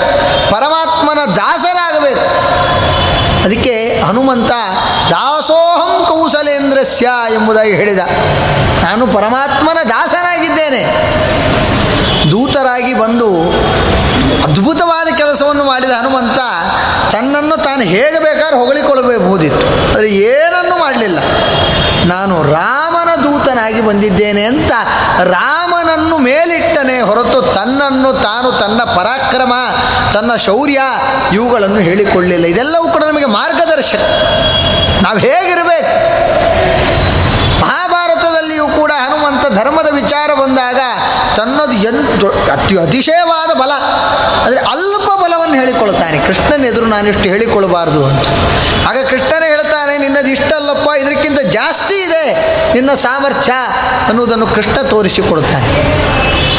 ಮಧ್ವರಾಗಿ ಬಂದಾಗ ಶಕ್ತಿತಃ ಎಂಬುದಾಗಿ ಹೇಳಿದರೆ, ನಾರಾಯಣ ರೂಪಿ ಪರಮಾತ್ಮ ಲೇಷತಃ ನೀನು ತೋರಿಸಿದ್ದಿ, ನಿನ್ನ ಸಾಮರ್ಥ್ಯ ಅಧಿಕ ಇದೆ ಅಂತ. ಇದೆಲ್ಲವೂ ಕೂಡ ಜ್ಞಾನಿಗಳ ಒಂದು ನಡವಳಿಕೆ. ಅದರಿಂದ ನಾವು ಚಿಂತನೆ ಮಾಡಬೇಕು, ಜ್ಞಾನಿಗಳು ತಮ್ಮ ಶರೀರವನ್ನು ಪರಮಾತ್ಮನ ಸೇವೆಗೆ ಮುಡುಪಾಗಿಟ್ಟಿರ್ತಾರೆ. ದಾಸರಾಯರು ಅವರೆಲ್ಲರೂ ಕೂಡ ಅವರ ಜೀವನಗಳನ್ನು ನಾವು ನೋಡಿದರೆ ಎಲ್ಲಿ ಆ ಪರಮಾತ್ಮನ ಚಿಂತನೆ ನಡೆಯುತ್ತೆ, ಎಲ್ಲಿ ನಮ್ಮ ಸೇವೆ ಏನಾದರೂ ಇದೆಯೋ, ರಾಘವೇಂದ್ರ ಪ್ರಭುಗಳ ಪೂರ್ವಾಶ್ರಮದ ವಿಚಾರವನ್ನೇ ನಾವು ತೆಗೆದುಕೊಂಡಾಗ ಅವರಿಗಿರುವ ವಿದ್ವತ್ತೆಗೆ ಅವರು ನೇರ ನಮ್ಮ ಮನೆಯಲ್ಲಿ ಗಂಧ ತೆಗೆಯೋರು ಯಾರೂ ಇಲ್ಲ. ಸ್ವಲ್ಪ ಗಂಧ ತೆಗೆದು ಬಿಡು ಅಂತ ಅಣಿ ಮಾಡಿ ಕೊಡ್ತಾರೆ ಅಂತಂದಾಗ ಈಗಿನ ಕಾಲದಲ್ಲಿ ನಾವು ವಿಚಾರ ಮಾಡಿದರೆ ಇದು ಆದೀತೋ?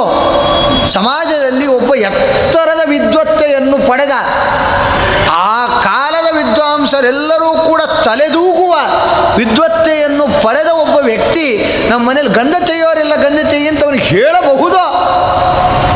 ಆದರೆ ಈ ಗಂಧ ತೆಗೆಯುವುದು ಪರಮಾತ್ಮನಿಗೆ ಪ್ರೀತಿಕರವಾದ ಕೆಲಸ.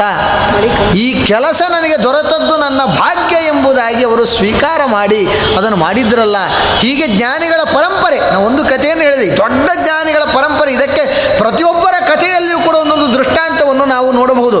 ವ್ಯಾಸರಾಜರು ಮಹಾನುಭಾವರು ಗೊತ್ತಿದ್ದು, ಕುಹಯೋಗ ಇದೆ ಅಂತ ಗೊತ್ತಿದ್ದು ಸಮಾಜಕ್ಕೆ ಒಳಿತಾಗತ್ತೆ ಸಮಾಜದಲ್ಲಿರತಕ್ಕಂತಹ ಎಲ್ಲ ಪ್ರಜೆಗಳಲ್ಲಿ ಪರಮಾತ್ಮನನ್ನು ಕಂಡ ಮಹಾನುಭಾವರು ಅವರಿಗೆ ಒಳಿತಾಗುತ್ತೆ ಎನ್ನುವ ದೃಷ್ಟಿಯಿಂದಾಗಿ ದೊಡ್ಡ ಸಿಂಹಾಸನದಲ್ಲಿ ನಾವು ಕುಳಿತು ಆ ರಾಜನಿಗೆ ಬಂದು ಕುಹಯೋಗವನ್ನು ಕಳೆದರಲ್ಲ, ಇವೆಲ್ಲವನ್ನು ನಾವು ಆಲೋಚನೆ ಮಾಡಿದಾಗ ಎಷ್ಟು ಎತ್ತರದ ಚಿಂತನೆ ಅವರಲ್ಲಿತ್ತು ಎನ್ನುವುದು ಅರ್ಥ, ಅರ್ಥವಾಗುತ್ತದೆ.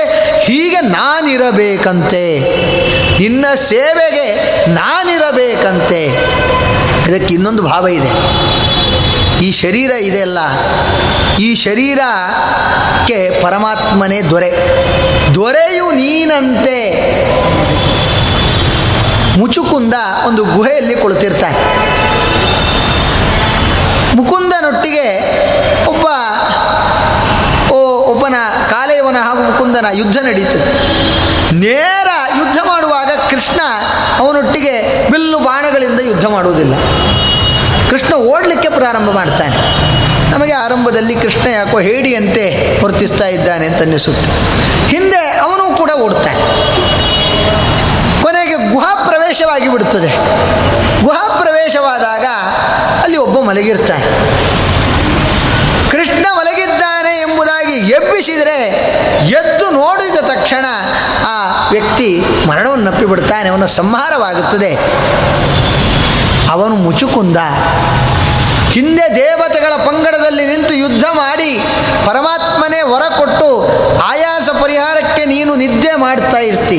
ನಿನ್ನ ನಿದ್ರಾ, ನಿದ್ರೆಗೆ ಯಾರು ಭಂಗವನ್ನು ತರ್ತಾರೋ ಅವರ ಮರಣವಾಗಲಿ ಅಂತ ವರ ಕೊಟ್ಟದ್ದರ ಪರಿಣಾಮ ಅದು ಹೀಗೆ ಆಗಿಬಿಡುತ್ತದೆ. ಆಗ ಈ ಕಥೆ ನಮಗೊಂದು ಸಂದೇಶವನ್ನು ಕೊಡುತ್ತದೆ. ಆ ಗುಹೆ ಮತ್ತಾವುದು ಅಲ್ಲ, ನಮ್ಮ ಶರೀರವೆಂಬ ಗುಹೆ. ಆ ಗುಹೆಯಲ್ಲಿ ಇಬ್ಬರಿದ್ದಾರೆ. ಒಬ್ಬ ಮುಚುಕುಂದ, ಮತ್ತೊಬ್ಬ ಮುಕುಂದ. ಮುಚುಕುಂದ ಯಾರು? ಅವನೇ ಜೀವ. ಜೀವ ಹೇಗಿದ್ದಾನೆ? ಕುದುರೆಯ ಬಾಲದ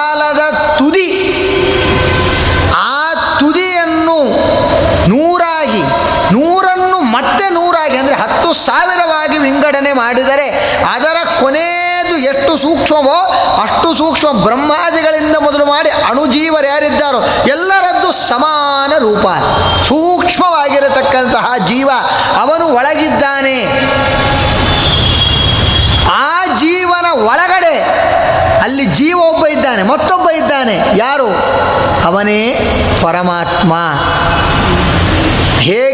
ಗುಹೆಯಲ್ಲಿ ಮುಚುಕುಂದ ಮುಕುಂದ ಇದ್ದಾರೋ ಹಾಗೆ ನಮ್ಮ ಗುಹೆಯಲ್ಲಿ ಮುಚುಕುಂದನ ಸ್ಥಾನದಲ್ಲಿ ಜೀವ, ಮುಕುಂದನ ಸ್ಥಾನದಲ್ಲಿ ಪರಮಾತ್ಮ ಇಬ್ಬರು ಒಳಗಿದ್ದಾರೆ.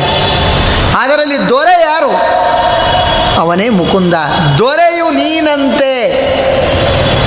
ನೀನು ದೊರೆಯಪ್ಪ. ನಮ್ಮ ಶರೀರವನ್ನು ಪರಮಾತ್ಮನ ಅರಮನೆ ಎಂಬುದಾಗಿ ನಾವು ಚಿಂತಿಸಬೇಕು. ಈ ಅರಮನೆ ಯಾರು ದೊರೆ? ಪರಮಾತ್ಮನೇ ದೊರೆ. ವಾಸಿಸಲು ಅರಮನೆ ಎಂದರಿ, ಅರಿಯಬೇಕಂತೆ. ಪರಮಾತ್ಮನು ವಾಸ ಮಾಡಲಿಕ್ಕೆ ಈ ಶರೀರ ಒಂದು ಅರಮನೆ ಎಂಬುದಾಗಿ ಚಿಂತಿಸಿ ನಾವು ಏನು ಮಾಡಬೇಕು? ಈ ಶರೀರಕ್ಕೆ ಅಲಂಕಾರ ಮಾಡಿಕೊಳ್ಬೇಕು. ನೋಡಿ, ಇದು ಪರಮಾತ್ಮನ ಅರಮನೆ ಆದಾಗ ನಾವು ಅಲಂಕಾರ ಮಾಡಿಕೊಳ್ಳುವ ಬಗೆ ಬೇರೆ. ಇದು ನಮ್ಮದು ಆದಾಗ ಜೀವನ ಅಂತ ಅಂದುಕೊಂಡ್ರೆ, ಒಳಗಿರುವ ಜೀವನ ಅರಮನೆ ಇದು ಅಂತ ಅಂದುಕೊಂಡ್ರೆ ಅಲಂಕಾರ ಮಾಡಿಕೊಳ್ಳುವ ಬಗೆ ಬೇರೆ. ಜೀವನ ಅರಮನೆ ಆದರೆ ಸ್ನೋ ಬೇಕು ಪೌಡ್ರ್ ಬೇಕು ಸೆಂಟ್ ಬೇಕು. ಆದರೆ ಪರಮಾತ್ಮನ ಅರಮನೆ ಅಂತ ಅಂದುಕೊಂಡ್ರೆ ಅವಾಗ ಗಂಧ ಅಕ್ಷತೆ ಗೋಪಿ ಚಂದನ. ಅದೇ ರೀತಿಯಾಗಿ ವಿಷ್ಣು ಚಿಹ್ನೆಗಳಾಗಿರತಕ್ಕಂತಹ ಚಕ್ರ ಶಂಖಾದಿಗಳು ಚಕ್ರ ಶಂಖ ಗದಾ ಪದ್ಮಗಳನ್ನು ನಾವು ಧರಿಸಿಕೊಂಡು, ವೈಷ್ಣವ ಚಿಹ್ನೆಯನ್ನು ಧರಿಸಿಕೊಂಡು, ವೈಷ್ಣವೀ ಸನ್ನಿಧಾನವನ್ನು ಹೆಚ್ಚು ಮಾಡಿಕೊಳ್ಳುವುದರೊಂದಿಗೆ ನಾವು ಅವನ ಅರಮನೆಯನ್ನು, ಅವನ ಅರಮನೆಗೆ ಬೇಕಾದಂತೆ ಸಿಂಗಾರಗೊಳಿಸಬೇಕು ನಾವು. ಜಗನ್ನಾಥದಾಸರು ಇದನ್ನು ಅಪ್ಪಣೆ ಮಾಡ್ತಾರೆ. ಇದನ್ನು ರಥ ಅಂತ ತಿಳಿಯಪ್ಪ. ಪರಮಾತ್ಮನ ಮೆರವಣಿಗೆಗೆ ಇರುವ ರಥ ಅಂತ ತಿಳಿ. ಆ ರಥಕ್ಕೆ ಪರಮಾತ್ಮನಿಗೆ ಹೇಗೆ ಸಿಂಗಾರ ಮಾಡಬೇಕು? ಹಾಗೆ ಸಿಂಗಾರ ಮಾಡು. ಪರಮಾತ್ಮನ ಆಯುಧಗಳು ಯಾವುವು? ಚಕ್ರ, ಶಂಖ, ಗದಾ, ಪದ್ಮ. ಅದನ್ನು ನೀನು ಧರಿಸು. ಹಾಗೆ ನೀನು ಸಿಂಗಾರ ಮಾಡಿಕೋ. ಸ್ನೋ ಪೌಡ್ರ್ ಸೆಂಟ್ಗಳ ಬಗ್ಗೆ ತಲೆ ಕೆಡಿಸಿಕೊಳ್ಳಬೇಡ ಅಂತ ಹೇಳ್ತಾನೆ. ಆದ್ದರಿಂದ ಇದು ಜೀವನ ಅರಮನೆ ಅಲ್ಲ ಪರಮಾತ್ಮನ ಅರಮನೆ ಎಂದರಿಯಬೇಕಂತೆ ಹೀಗೆ ಅರೆದ್ರೆ ಸಾಕು, ನಮ್ಮ ಜೀವನ ಉದ್ಧಾರವಾಗ್ತದೆ.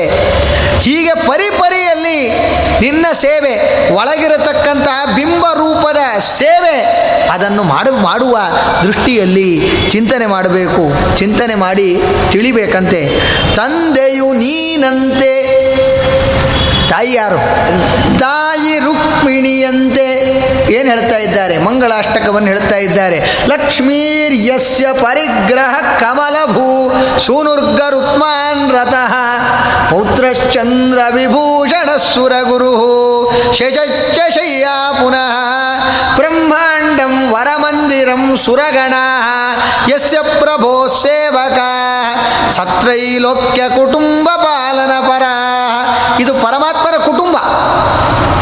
ಪರಮಾತ್ಮನ ಕುಟುಂಬದಲ್ಲಿ ಯಾರು ತಂದೆ, ಯಾರು ತಾಯಿ? ಶ್ರೀನಿವಾಸ ಕಲ್ಯಾಣ ಕೇಳಿದವರು ಎಲ್ಲರಿಗೂ ಈ ನುಡಿ ಗೊತ್ತಾಗ್ತದೆ. ತಂದೆಯು ನೀನಂತೆ, ತಾಯಿ ರುಕ್ಮಿಣಿಯಂತೆ. ಆ ರುಕ್ಮಿಣಿಯೇ ತಾನು ನಿಂತು ಮದುವೆ ಮಾಡಬೇಕಾಯ್ತು. ರುಕ್ಮಿಣಿ ತಾನು ಅರಿಶಿಣವನ್ನೆಲ್ಲ ಹಚ್ಚಿ, ಆ ತಂದೆಯ ಸ್ಥಾನದಲ್ಲಿರತಕ್ಕಂಥ ತಿಮ್ಮಪ್ಪನ ಮದುವೆ ವೈಭವವಾಗಿ ಮಾಡಬೇಕಾಯ್ತು. ಮಂದಿಗಳೆಲ್ಲರೂ ಮಕ್ಕಳು ನಿನಗಂತೆ. ಲೋಕದಲ್ಲಿ ಕಾಣುವ, ಶ್ರೀನಿವಾಸ ಕಲ್ಯಾಣದಲ್ಲಿ ಕಾಣತಕ್ಕಂತಹ ಎಲ್ಲರೂ ಪರಮಾತ್ಮನ ಮಕ್ಕಳು, ಮೊಮ್ಮಕ್ಕಳು, ಮರಿ ಮೊಮ್ಮಕ್ಕಳಂತೆ. ಹೀಗೆ ಚಿಂತನೆ ಮಾಡಬೇಕು. ಮುಂದೆ ಯಮಗೆ ನಿನ್ನೆ ದಿವ್ಯ ರಾಜ್ಯದಲ್ಲಿ ಒಂದೊಂದು ಭಾಗವ ಬರೆದಿಡಬೇಕು. ನಮ್ಮ, ಇದು ನಮಗೆ ಬೇಕಾದ ಫಲ. ಹೀಗೆ ನಾವು ಚಿಂತಿಸಿದರೆ ಮುಂದೆ ನಿನ್ನ ರಾಜ್ಯದಲ್ಲಿ, ಪರಮಾತ್ಮನ ರಾಜ್ಯ ಅಂದರೆ ಯಾವುದು? ವೈಕುಂಠ. ಆ ವೈಕುಂಠದಲ್ಲಿ ನಮಗೆಲ್ಲರಿಗೂ ಸಮಸ್ಯೆ ಏನು ಅಂದರೆ ಬೆಂಗಳೂರಲ್ಲಿ ಒಂದು ತರ್ಟಿ ಫಾರ್ಟಿ ಸೈಟ್ ತೊಗೊಂಡ್ಬಿಟ್ರೆ ಸಾಕು. ಇಲ್ಲೊಂದು ಮನೆ ಕಟ್ಟಿಬಿಟ್ರೆ ಸಾಕು. ಜೀವನ ಪರ್ಯಂತ ಇದರ ಸಾಲ ತೀರಿಸಿಬಿಟ್ರೆ ನಮ್ಮ ಜೀವನ ಕೃತಾರ್ಥ ಹೋಗ್ಬಿಡುತ್ತೆ. ಆದರೆ ಇಲ್ಲಿದು ಬೇಕಾಗಿಲ್ಲ ಅಂತ ಹೇಳ್ತಾರೆ. ನಮಗೆ ತರ್ಟಿ ಫಾರ್ಟಿ ಸೈಟ್ ಎಲ್ಲಿ ಬೇಕು? ಅವನ ಊರಿನಲ್ಲಿ ಬೇಕು. ಈ ಪಟ್ಟಣದಲ್ಲಿ ಬೇಡ, ಅವನ ಪಟ್ಟಣ. ಮುಂದೆ ಯಮಗೆ ನಿನ್ನ ದಿವ್ಯ ರಾಜ್ಯದಲ್ಲಿ, ನಿನ್ನ ಮಂಗಳಕರವಾದ ರಾಜ್ಯ ಅದು ಯಾವುದು ವೈಕುಂಠ ಇದೆ, ಮೋಕ್ಷ ಅದರಲ್ಲಿ ನನಗೊಂದು ತರ್ಟಿ ಫಾರ್ಟಿ ಈ ರೀತಿ ಪ್ರಾರ್ಥನೆ ಇರಬೇಕು ನಮ್ಮದು. ಇಲ್ಲಿ ಅದಕ್ಕೆ ಸಾಲ ಮಾಡಿಕೊಂಡು ದೇವ್ರ ಹತ್ರ ಬಂದು, ದೇವರೇ, ಹೇಗಾದರೂ ಮಾಡಿ ಇದನ್ನು ತೀರಿಸಿಬಿಡು ಅಂಥೇಳಿ ಅದಕ್ಕೆ ಹಗಲು ರಾತ್ರಿ ಪ್ರಯತ್ನ ಪಟ್ಟು ಧರ್ಮದಲ್ಲ ಸ್ವಲ್ಪ ನಾವು ಸಂಕೋಚ ಮಾಡಿಕೊಂಡು, ಯಾಕೆಂದರೆ ಎಕ್ಸ್ಟ್ರಾ ಡ್ಯೂಟಿ ಮಾಡಬೇಕಂದ್ರೆ ಧರ್ಮ ಬಿಡಲೇಬೇಕು. ಸಾಯಂಕಾಲ ಬಾ, ಇನ್ನೊಂದು ಕಡೆ ಹೋಗು. ಅಂದರೆ ಸಂಧ್ಯಾ ವಂದನೆ ಯಾವಾಗ ಮಾಡಬೇಕು ಆರೂವರೆಗೆ ಹೋಗಿಬಿಡು ಅಂತ ಹೇಳಿದರೆ ಅವಾಗ ಸಂಧ್ಯಾ ವಂದನೆ ಮಾಡೋಕ್ಕಿಂತ ಜಾಸ್ತಿ ಡ್ಯೂಟಿ ಗಾಡಿ ಬಂತ ಗಾಡಿ ಬಂತ, ಇದೇ ಆಲೋಚನೆ ಮಾಡ್ತಾ ಇರು ಧರ್ಮಾಚರಣೆಗಿಂತ ಜಾಸ್ತಿ ಇತರೆ ವಿಷಯಗಳ ಚಿಂತನೆಯೇ ಜಾಸ್ತಿ ಆಗುತ್ತಾ ಇರುತ್ತೆ. ಆದ್ದರಿಂದಾಗಿ ಇಲ್ಲಿ ನನಗೆ ಸಿಗುತ್ತೋ, ನನ್ನ ಯೋಗ್ಯತೆ ಇದ್ದರೆ ಯಾಕೆಂದರೆ ಅವೆಲ್ಲವೂ ಕೂಡ ಮಡದಿ, ಮಕ್ಕಳು ಹಾಗೂ ಜಾಗ, ಅವೆಲ್ಲವೂ ಕೂಡ ಪೂರ್ವಾರ್ಜಿತ ಯೋಗ್ಯತೆ ಇದ್ದರೆ ಪರಮಾತ್ಮನು ಬರೆದಿದ್ದರೆ ಸಿಕ್ಕೇ ಸಿಗುತ್ತೆ. ಇಲ್ಲಿ ಬರೆದಿದ್ದರೆ ಸಿಗುತ್ತೆ, ಅಲ್ಲಿ ಸಿಗದೇ ಇರೋ ಸ್ಥಿತಿ ಇದ್ದರೂ ನೀನು ಅಂತ ಪ್ರಾರ್ಥನೆ ಮಾಡಬೇಕು. ನಮ್ಗೆ ಅಲ್ಲಿ ಬೇಕಾಗಿರೋದು ನಿನ್ನ ಹತ್ತಿರ ಸಾಲೋಕ್ಯವೋ, ಸಾಮೀಪ್ಯವೋ, ಸಾಯುಜ್ಯವೋ, ಅಲ್ಲಿ ನನಗೊಂದು ಜಾಗವನ್ನು, ನಿವೇಶನವನ್ನು ನೀನು ಗುರುತು ಮಾಡಪ್ಪ. ನಿನ್ನ ಜಾಗದಲ್ಲಿ ನನ್ನನ್ನು ಕರೆದುಕೋ. ಹೀಗೆ ಚಿಂತನೆ ಮಾಡಬೇಕು. ಹೀಗೆ ಚಿಂತನೆ ಮಾಡುವಾಗ ಶಾಸ್ತ್ರೀಯವಾಗಿ ಕೆಲವು ಸಮಸ್ಯೆಗಳು ಬರ್ತದೆ ಕೊನೆಯ ಶ್ಲೋಕದಲ್ಲಿ ಶಾಸ್ತ್ರೀಯ ವಿಚಾರವನ್ನು ಇಟ್ಟಿದ್ದಾರೆ ನಮಗೆ ಸಮಸ್ಯೆ ಏನು? ಜೀವ ನಿತ್ಯ ಅಂತ ಆದರೆ ಇವೆಲ್ಲ ಸಮಸ್ಯೆ. ಜೀವನೇ ಅನಿತ್ಯ. ಅದಕ್ಕೆ ನಾವು ಹಿಂದಿನ ಪದ್ಯವನ್ನು ಚಿಂತನೆ ಮಾಡಬೇಕಾದ್ರೆ ಚಾರ್ವಾಕ ಮತವನ್ನು ಪ್ರಸ್ತುತ ಮಾಡಿದ್ವಿ. ಋಣಂಕೃತ್ವ ಘೃತಂಪಿ ಬೇತ್ ಸಾಲ ಮಾಡಿ ಆದರೂ ತುಪ್ಪ ತಿನ್ನಪ್ಪ. ಯಾಕೆ ಸುಮ್ಮನೆ ಕಷ್ಟಪಡ್ತಿ? ಪಂಚಭೂತಗಳ ಮಿಶ್ರಣವೇ ಜೀವ. ಇದ್ದಾಗ ಆನಂದ ಪಡು. ಮರಣವನ್ನಪ್ಪಿದ ನಿನ್ನ ಸಾಲ ನಿನ್ನ ಮಗ ತೀರಿಸ್ತಾನೆ, ನಿನಗೇನು ಸಮಸ್ಯೆ?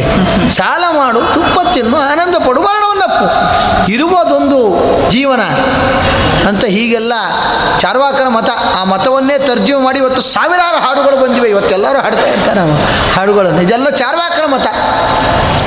ಆ ಮತವನ್ನು ದೂರ ಮಾಡುವ ದೃಷ್ಟಿಯಿಂದಾಗಿ ಒಂದು ಅದ್ಭುತವಾಗಿರತಕ್ಕಂತಹ ಗೀತೆಯಲ್ಲಿ ಈ ವಿಷಯ ಪ್ರಸ್ತುತ ಆಗುತ್ತೆ. ಎರಡನೇ ಅಧ್ಯಾಯದಲ್ಲಿ ಆ ವಿಚಾರವನ್ನು ಇಲ್ಲಿ ಹೇಳ್ತಾ ಇದ್ದಾರೆ.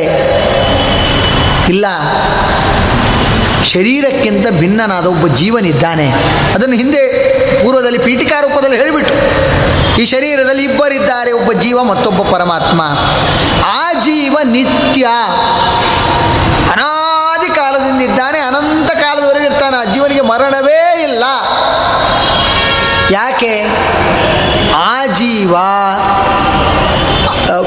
ಆ ಜೀವ ಪರಮಾತ್ಮನ ಪ್ರತಿಬಿಂಬ.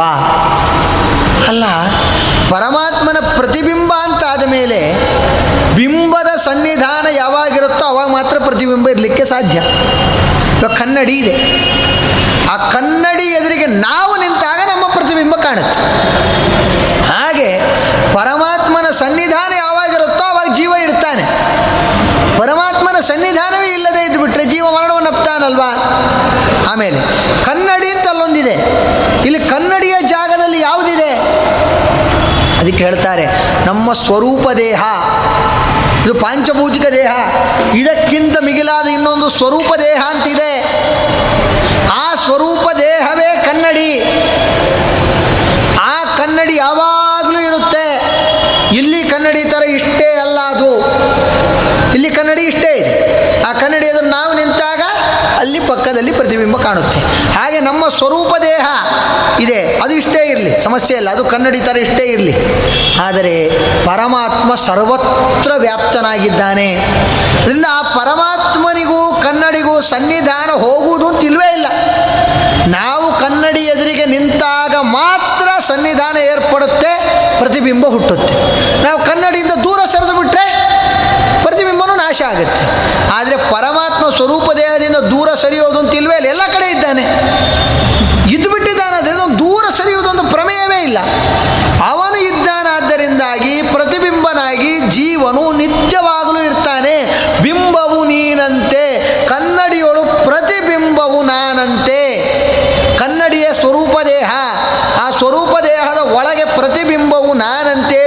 ನೀನಂತೆ. ಈ ಸ್ವರೂಪ ದೇಹಕ್ಕೆ ನಿನ್ನ ಸನ್ನಿಧಾನ ಯಾವಾಗಲೂ ಇರುತ್ತಂತೆ. ಇದ್ದ ಮೇಲೆ ಪ್ರತಿಬಿಂಬಕ್ಕೆ ನಾಶ ಇಲ್ಲವಂತೆ. ಅದನ್ನು ಹೇಳಿಲ್ಲ ಅವರು. ಹೀಗೆ ಒಟ್ಟು ಅದನ್ನು ಸೇರಿಸಿಕೊಳ್ಬೇಕು ನಾವು. ಅದು ಅವ್ರ ಲಕ್ಷಣತೆ ಕೆಲವೊಂದನ್ನು ಧ್ವನಿ ಅಂತ ಕರೀತಾರೆ. ಕೆಲವೊಂದು ಇಷ್ಟು ಹೇಳಿದ ಮೇಲೆ ಅದೆಲ್ಲವೂ ಸಿದ್ಧವಾಯಿತು ಅಂತ ಅರ್ಥ. ಅದರಿಂದಾಗಿ ಬಿಂಬವು ನಾನಂತೆ ಯೋಗಿ ಪ್ರಸನ್ನ ಬಿಂಬದ ವಿವಿಧ ಧ್ಯಾನದಿಂದ. ಈ ಪ್ರತಿಬಿಂಬನಾದವನು ಬಿಂಬದ ಸಾನ್ನಿಧ್ಯವನ್ನು ಹೊಂದಬೇಕು. ಅದಕ್ಕೆ ಬಿಂಬೋಪಾಸನೆ ಬಿಂಬೋಪಾಸನೆ ಅಂತ ತುಂಬ ಹೇಳ್ತಿರ್ತಾರೆ. ಬಿಂಬೋಪಾಸನೆಯನ್ನು ಮಾಡಬೇಕು ಅಂತ ಹೇಳಿದ್ರೆ ಇದು ಅತ್ಯಂತ ಜಟಿಲವಾಗಿರತಕ್ಕಂತಹ ವಿಚಾರ. ಸಮಯವೂ ಕೂಡ ಹತ್ತಿರ ಬರ್ತಾ ಇದೆ. ಬಿಂಬೋಪಾಸನೆಯನ್ನು ಮಾಡಬೇಕು ಅಂತಾದರೆ ಯೋಗಿ ಒಬ್ಬ ಜೀವಿ ಆದವನು ಸಮಾಧಿ ಅವಸ್ಥೆಗೆ ತಲುಪಬೇಕು. ಸಮಾಧಿ ಅವಸ್ಥೆಗೆ ತಲುಪಬೇಕು ಅಂದರೆ ಅವನು ಮೊದಲು ಯೋಗ, ಅದಕ್ಕೆ ಅಲ್ಲಿ ಬರೆದು ಯೋಗಿ ಪ್ರಸನ್ನ ಬಿಂಬದ ಅಂತ ಹೇಳಿದರು. ಯೋಗಿ ಅನ್ನೋದಕ್ಕೆ ನಾಲ್ಕೈದು ಶ್ಲೋಕದ ವಿವರಣೆಯನ್ನು ಕೊಡ್ತಾರೆ ಗೀತಾಚಾರ್ಯರು. ಏನು? ಯದಾ ವಿನಿಯತಂನ ಎರಡು ಪದ್ಯವನ್ನು ಮಾತ್ರ ಹೇಳಿ ಸಮಯಕ್ಕೆ ಅನುಗುಣವಾಗಿ ನಾನು ಮುಂದೆ ಹೋಗ್ತೇನೆ. ಯದಾ ವಿನಿಯತಂ ಚಿತ್ತಂ ಆತ್ಮನ್ನೇ ಭಾವತಿಷ್ಠತೆ ನಿಸ್ಪೃಹ ಸರ್ವಕಾಮೇಭ್ಯೋ ಯುಕ್ತ ಇತ್ಯುಚ್ಯತೆ ತದಾ. ಅಂದರೆ ಯದಾ ವಿನಿಯತಂ ಚಿತ್ತಂ ತನ್ನ ಮನಸ್ಸನ್ನು ವಿಷಯ ಪದಾರ್ಥಗಳಿಂದ ಹೊರ ಎಳೆದುಕೊಂಡು ಯಾವಾಗಲೂ ಪರಮಾತ್ಮನಲ್ಲಿಯೇ ನೆಟ್ಟದ್ದನ್ನಾಗಿ ಅವತಿಷ್ಠತೆ ಮತ್ತು ಎಲ್ಲ ಕಾಮನೆಗಳನ್ನು ಬಿಡ್ತಾನೆ. ಕ್ಷುದ್ರ ಆಸೆಗಳು. ನನಗೆ ಇದು ಬೇಕು ಅದು ಬೇಕು. ನಾನು ಇವತ್ತು ಹಲ್ವಾ ತಿಂದೆ, ಸ್ವಲ್ಪ ಎಷ್ಟು ರುಚಿ ಇತ್ತು, ನಾಳೆ ನಾಲ್ಕು ಬೇಕು. ಹೀಗೆ ವಿಷಯ ಪದಾರ್ಥಗಳ ಮೇಲಿನಿರ್ತಕ್ಕಂತಹ ಆಸೆಗಳು. ಇವತ್ತು ಯಾವುದೋ ಒಂದು ಚಲನಚಿತ್ರ ನೋಡಿದೆ, ನಾಳೆ ನಾಲ್ಕು ಸತಿ ನೋಡಬೇಕು. ಹೀಗೆ ಕಣ್ಣಿಗೆ ಬೇಕಾದ ಆಸೆ, ಕಿವಿಗೆ ಬೇಕಾದ ಆಸೆ. ಕಿವಿಗೆ ಪರಮಾತ್ಮನ ಕತೆ ಹೇಳ್ತೇವೆ ಅಂದರೆ ಜಾಸ್ತಿ ಜನ ಜಾಸ್ತಿ ಜನ ಕೂತ್ ಕೇಳೋದಿಲ್ಲ. ಆದರೆ ಪರಮಾತ್ಮನ ಕತೆ ಪಾರ್ಷನ್ ಇಲ್ಲದೆ ಪಕ್ಕದಲ್ಲಿ ಒಂದು ಕಟ್ಟೆ ಇರುತ್ತೆ, ಜಗಲಿ ಕಟ್ಟೆ ಅಂತ ಕರೀತಾರೆ. ಅಲ್ಲಿ ಹರಟೆ ಅಂದರೆ ಆನಂದ ಆಗ್ತಿರುತ್ತೆ. ಅಲ್ಲಿ ಎಷ್ಟೊತ್ತು ಬೆಳಗ್ಗೆ ಕೂತ್ರೆ, ಈಗೂ ಹಳ್ಳಿಗಳಲ್ಲಿ ಹೋದರೆ ಬೆಳಗ್ಗೆ ಕೂತ್ರೆ ರಾತ್ರಿ ತನಕನೂ ಕೂತಿರ್ತಾರೆ ಅವ್ರು ಎದ್ದೇಳಲಿಕ್ಕೆ ಮನಸ್ಸು ಬರೋದಿಲ್ಲ. ಆನಂದ. ವಾರ್ತೆ, ಸಮಾಜದ ವಾರ್ತೆ ಅದು ಇನ್ನೊಬ್ಬರ ಬಗ್ಗೆ ಚರ್, ಚರ್ಚೆ ಅಂದರೆ ಆನಂದ. ಕೆಲವೊಬ್ರು ಈಗೆಲ್ಲ ನ್ಯೂಸ್ ಚಾನಲ್ ನೋಡೋರು ಜಾಸ್ತಿ ಆಗಿಬಿಟ್ಟಿದ್ದಾರೆ. ಯಾಕೆಂದರೆ ಅಲ್ಲಿ ಬೇರೆಯವ್ರನ್ನೇ ಬೇರೆಯವ್ರ ಬಗ್ಗೆ ಚರ್ಚೆಯೇ ಜಾಸ್ತಿ ನಡೀತದೆ ಅದಕ್ಕೆ ನೋಡ್ಬೇಕು ಆನಂದ ಅದು ಇನ್ನೊಬ್ಬರ ಮನೆ ಚಿಂತೆ, ತಮ್ಮನೇ ನ್ಯೂಸಲ್ಲಿ ಬರಬಾರ್ದು. ಇನ್ನೊಬ್ಬರ ಮನೆ ನ್ಯೂಸಲ್ಲಿ ಬರಲಿ, ಅದು ನ್ಯೂಸೆನ್ಸ್ ಆಗಲಿ, ಅದರಿಂದ ನಮಗೆ ಆನಂದ ಆಗಲಿ ತಮ್ಮನೇ ನ್ಯೂಸಲ್ಲಿ ಬರಬಾರ್ದು ಅಷ್ಟೇ, ಆನಂದ. ಇದನ್ನೆಲ್ಲ ಬಿಡಿ. ಸರ್ವ ಕಾಮೇಭ್ಯ ನಿಸ್ಪೃಹ. ಇಂತಹ ವ್ಯಕ್ತಿಯನ್ನು ಯುಕ್ತ ಇತ್ಯುಚ್ಛತೆ ಇಂತಹ ವ್ಯಕ್ತಿಯನ್ನು ಯೋಗಿ ಎಂಬುದಾಗಿ ಕರೀತಾರೆ. ಆ ಯೋಗಿ ಆದವನಿಗೆ ಉಪಮಾನ ಕೊಡ್ತಾರೆ. ಅವನು ಧ್ಯಾನವನ್ನು ಹೇಗೆ ಮಾಡಬೇಕು ಅಂತ ಒಂದು ಉಪಮಾನವನ್ನು ಕೊಡ್ತಾರೆ. ದೀಪವನ್ನು ಹಚ್ಚಿ ಎದುರುಗಡೆ ದೀಪ ಇದೆ ನೋಡಿ, ದೀಪವನ್ನು ಹಚ್ಚಿ ಇಟ್ಟಾಗ ಗಾಳಿ ಬರ್ತಾ ಇದ್ರೆ ದೀಪ ಅಳ್ಳಾಡುತ್ತೆ. ಈಗ ಈಗ ಸ್ವಲ್ಪ ಹೊತ್ತು ನಿಲ್ಲುತ್ತೆ, ಸ್ವಲ್ಪ ಹೊತ್ತು ಅಳ್ಳಾಡುತ್ತೆ. ಗಾಳಿ ಬರ್ತಾ ಇದ್ರೆ ದೀಪ ಅಳ್ಳಾಡುತ್ತೆ. ಅದೇ ಉಪಮೆ ಅಂತೆ.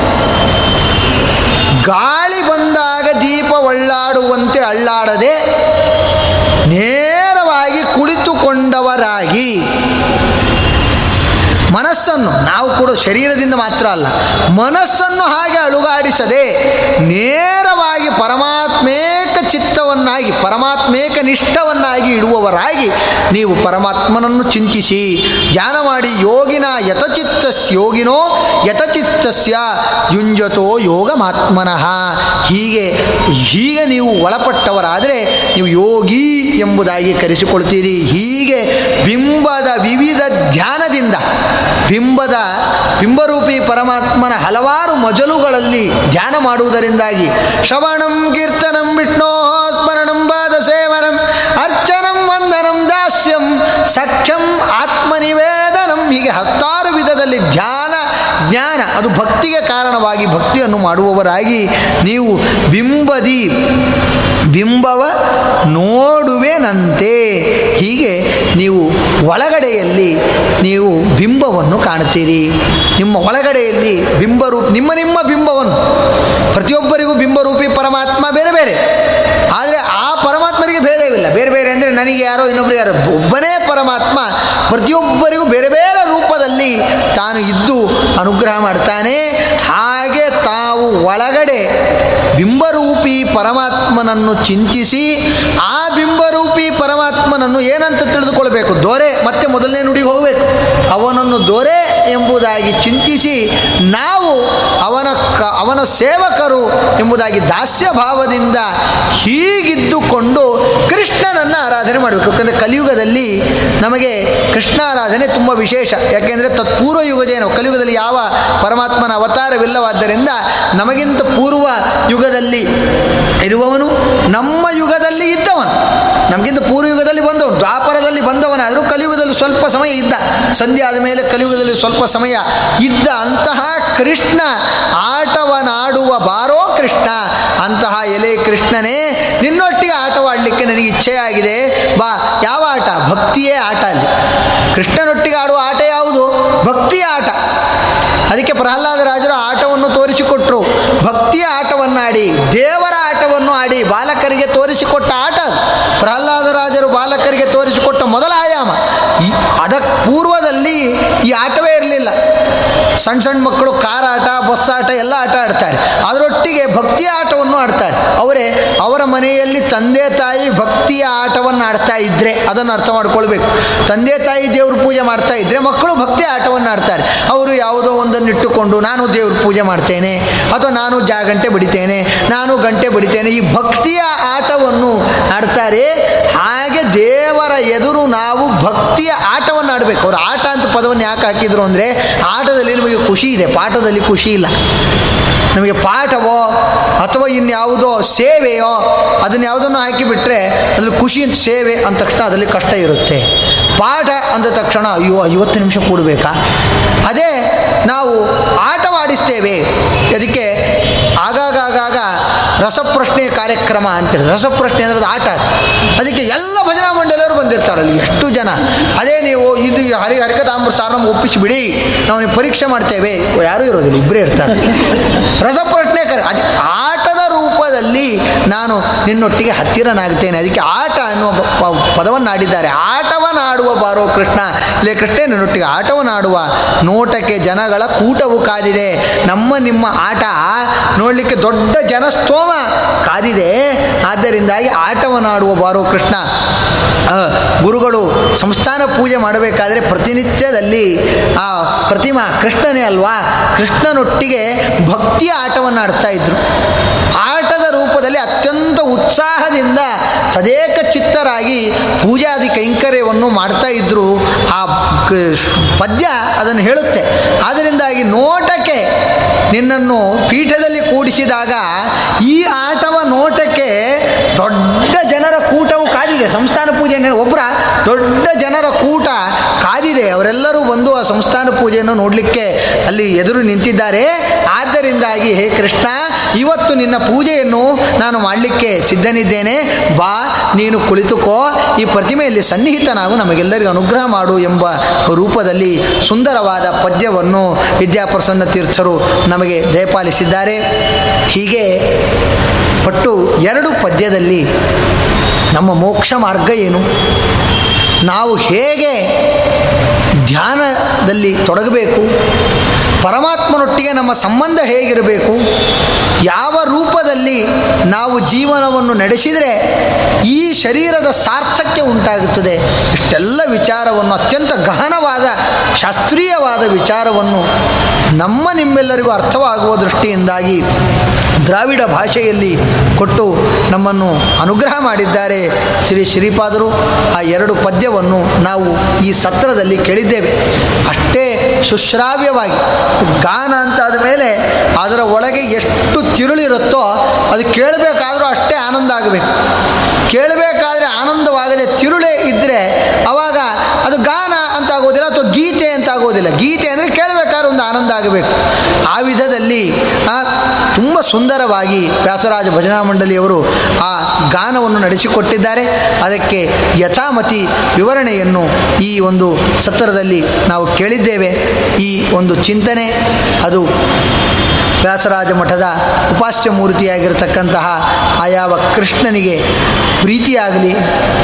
ಹಾಗೆ ನಮಗೆಲ್ಲರಿಗೂ ಕೂಡ ಹಿತೋಪ್ಯತಿಶಯವಾಗಿ ಅವನ ಮಾರ್ಗದಲ್ಲಿ ನಡೆಯುವಂತೆ ಕೃಷ್ಣ ಅನುಗ್ರಹ ಮಾಡಲಿ ಎಂಬುದಾಗಿ ಪ್ರಾರ್ಥನೆ ಮಾಡ್ತಾ ಈ ಚಿಂತನೆಯಲ್ಲಿ ಇರುವ ಗುಣಾಂಶವೆಲ್ಲವೂ ಕೂಡ ವಿದ್ಯಾಗುರುಗಳು ಹಾಗೂ ಕುರ ಕುಲಗುರುಗಳ ಆಶೀರ್ವಾದ ಅದು ನುಡಿಸಿದೆ, ದೋಷವೆಲ್ಲವೂ ಕೂಡ ನನ್ನದು ಎಂಬುದಾಗಿ ಕೇಳಿಕೊಳ್ತಾ ಇಲ್ಲಿರ, ಇಲ್ಲಿರುವ ಎಲ್ಲ ಶ್ರೋತೃವೃಂದ ಹಂಸಕ್ಷೀರ ನ್ಯಾಯ ಬದ್ಧಾದರರಾಗಿ ಹಂಸ ಪಕ್ಷಿ ಹಾಲು ನೀರನ್ನು ಬೆರೆಸಿಟ್ಟರೆ ಅದರಲ್ಲಿ ಹಾಲನ್ನು ಮಾತ್ರ ಸ್ವೀಕಾರ ಮಾಡಿ ನೀರನ್ನು ಹಾಗೆ ಬಿಡುತ್ತೆ. ಹಾಗೆ ನೀವೆಲ್ಲರೂ ಕೂಡ ಒಂದರ್ಥದಲ್ಲಿ ಹಂಸ ಪಕ್ಷಿಗಳಿದ್ದ ಹಾಗೆ. ನಾನು ಬೆರೆಸಿದ ಹಾಲು ನೀರು ಬೆರೆಸಿದ್ದನ್ನು ಇಲ್ಲಿ ತೆಗೆದುಕೊಂಡು ಬಂದು ಎದುರಿಡುವ ಪ್ರಯತ್ನ ಮಾಡಿದ್ದೇನೆ. ಆದ್ದರಿಂದ ನೀವು ಇದರಲ್ಲಿ ಹಾಲಿನ ಅಂಶವನ್ನು ಮಾತ್ರ ಸ್ವೀಕಾರ ಮಾಡಿ, ನೀರನ್ನು ಇಲ್ಲೇ ಆಚಾರ್ಯ ನೀರು ಜಾಸ್ತಿ ತಂದಿದ್ರಿ, ತಗೊಳ್ಳಿ ಅಂತ ಇಲ್ಲೇ ನೀರನ್ನು ಬಿಟ್ಟುಬಿಡಿ. ಮುಂದೆ ಮುಂದೆ ಮತ್ತೊಮ್ಮೆ ಬರುವ ಅವಕಾಶ ದೊರೆತಾಗ ಕಡಿಮೆ ನೀರು ತರುವ ಪ್ರಯತ್ನ ಮಾಡ್ತೇನೆ. ನೀರೇ ಇಲ್ಲದನ್ನು ತೆಗೆದುಕೊಳ್ಳಿಕ್ಕೆ ನನಗೆ ಸಾಮರ್ಥ್ಯ ಇಲ್ಲ. ತರುವ ಪ್ರಯತ್ನ ಮಾಡ್ತೇನೆ ಎಂದಿಷ್ಟೇ ಹೇಳ್ತಾ, ಆ ಹಾಲಿನ ಅಂಶ ಅದು ನನ್ನ ವಿದ್ಯಾಗುರುಗಳು ಹಾಗೂ ಕುಲಗುರುಗಳು ಅವರ ಮಾಧುರ್ಯ ಅದರಲ್ಲಿದೆ ಎಂಬುದಾಗಿ ಚಿಂತಿಸಿ ಅಂತ ಹೇಳ್ತಾ ನನ್ನ ಮಾತನ್ನು ಮುಗಿಸ್ತಾ ಇದ್ದೇನೆ. ಇಲ್ಲಿ ಅವಕಾಶ ಕೊಟ್ಟಿರತಕ್ಕಂತಹ ವ್ಯಾಸರಾಜ ಮಠಾಧೀಶರಿಗೂ, ಮಠ ಶ್ರೀಪಾದರಿಗೂ ಮತ್ತೊಮ್ಮೆ ಸಾಷ್ಟಾಂಗ ನಮಸ್ಕಾರ ಪೂರ್ವಕ ಪ್ರಣಾಮಗಳನ್ನು ಹಾಗೂ ಅವರ ಅಣತಿಯಂತೆ ಇಲ್ಲಿ ಎಲ್ಲ ಕಡೆಯಲ್ಲಿಯೂ ಕೂಡ ಏನು ಜವಾಬ್ದಾರಿ ಸ್ಥಾನದಲ್ಲಿಂತ ಇಲ್ಲಿ ವ್ಯವಸ್ಥಾಪಕರು ಹಾಗೂ ಇನ್ನಿತರ ಎಲ್ಲ ಪದಾಧಿಕಾರಿಗಳಿಗೂ ಕೂಡ ಅನಂತ ಧನ್ಯವಾದಗಳನ್ನು ತಿಳಿಸ್ತಾ ಸಂಗೀತದಲ್ಲಿ ವಿಶೇಷವಾಗಿ ಸಹಕಾರ ಕೊಟ್ಟ ವ್ಯಾಸರಾಜ ಅವರಿಗೂ ಕೂಡ ಧನ್ಯವಾದವನ್ನು ತಿಳಿಸ್ತಾ ನನ್ನೆರಡು ಮಾತನ್ನು ಮುಗಿಸ್ತಾ ಇದ್ದೇನೆ. ಶ್ರೀಕೃಷ್ಣಾರ್ಪಣ ವಸ್ತು. ಜಯತಿ ಹರಿರಚಿಂತ್ಯ ಸರ್ವದೇವೈಕ ವಂದ್ಯ. ಪರಮಗುರುರಭೀಷ್ಟ ವಾಪ್ತಿ ಸಜ್ಜನಾನ. ನಿಖಿಲ ಗುಣಗಣಾರ್ಣೋ ನಿತ್ಯ ನಿರ್ಮುಕ್ತ ದೋಷ. ಸರಸಿಜ ನಯನೋಸೌ ಶ್ರೀಪತೇರ್ಮಾನದೋನಃ ಶ್ರೀಕೃಷ್ಣಾರ್ಪಣಮಸ್ತು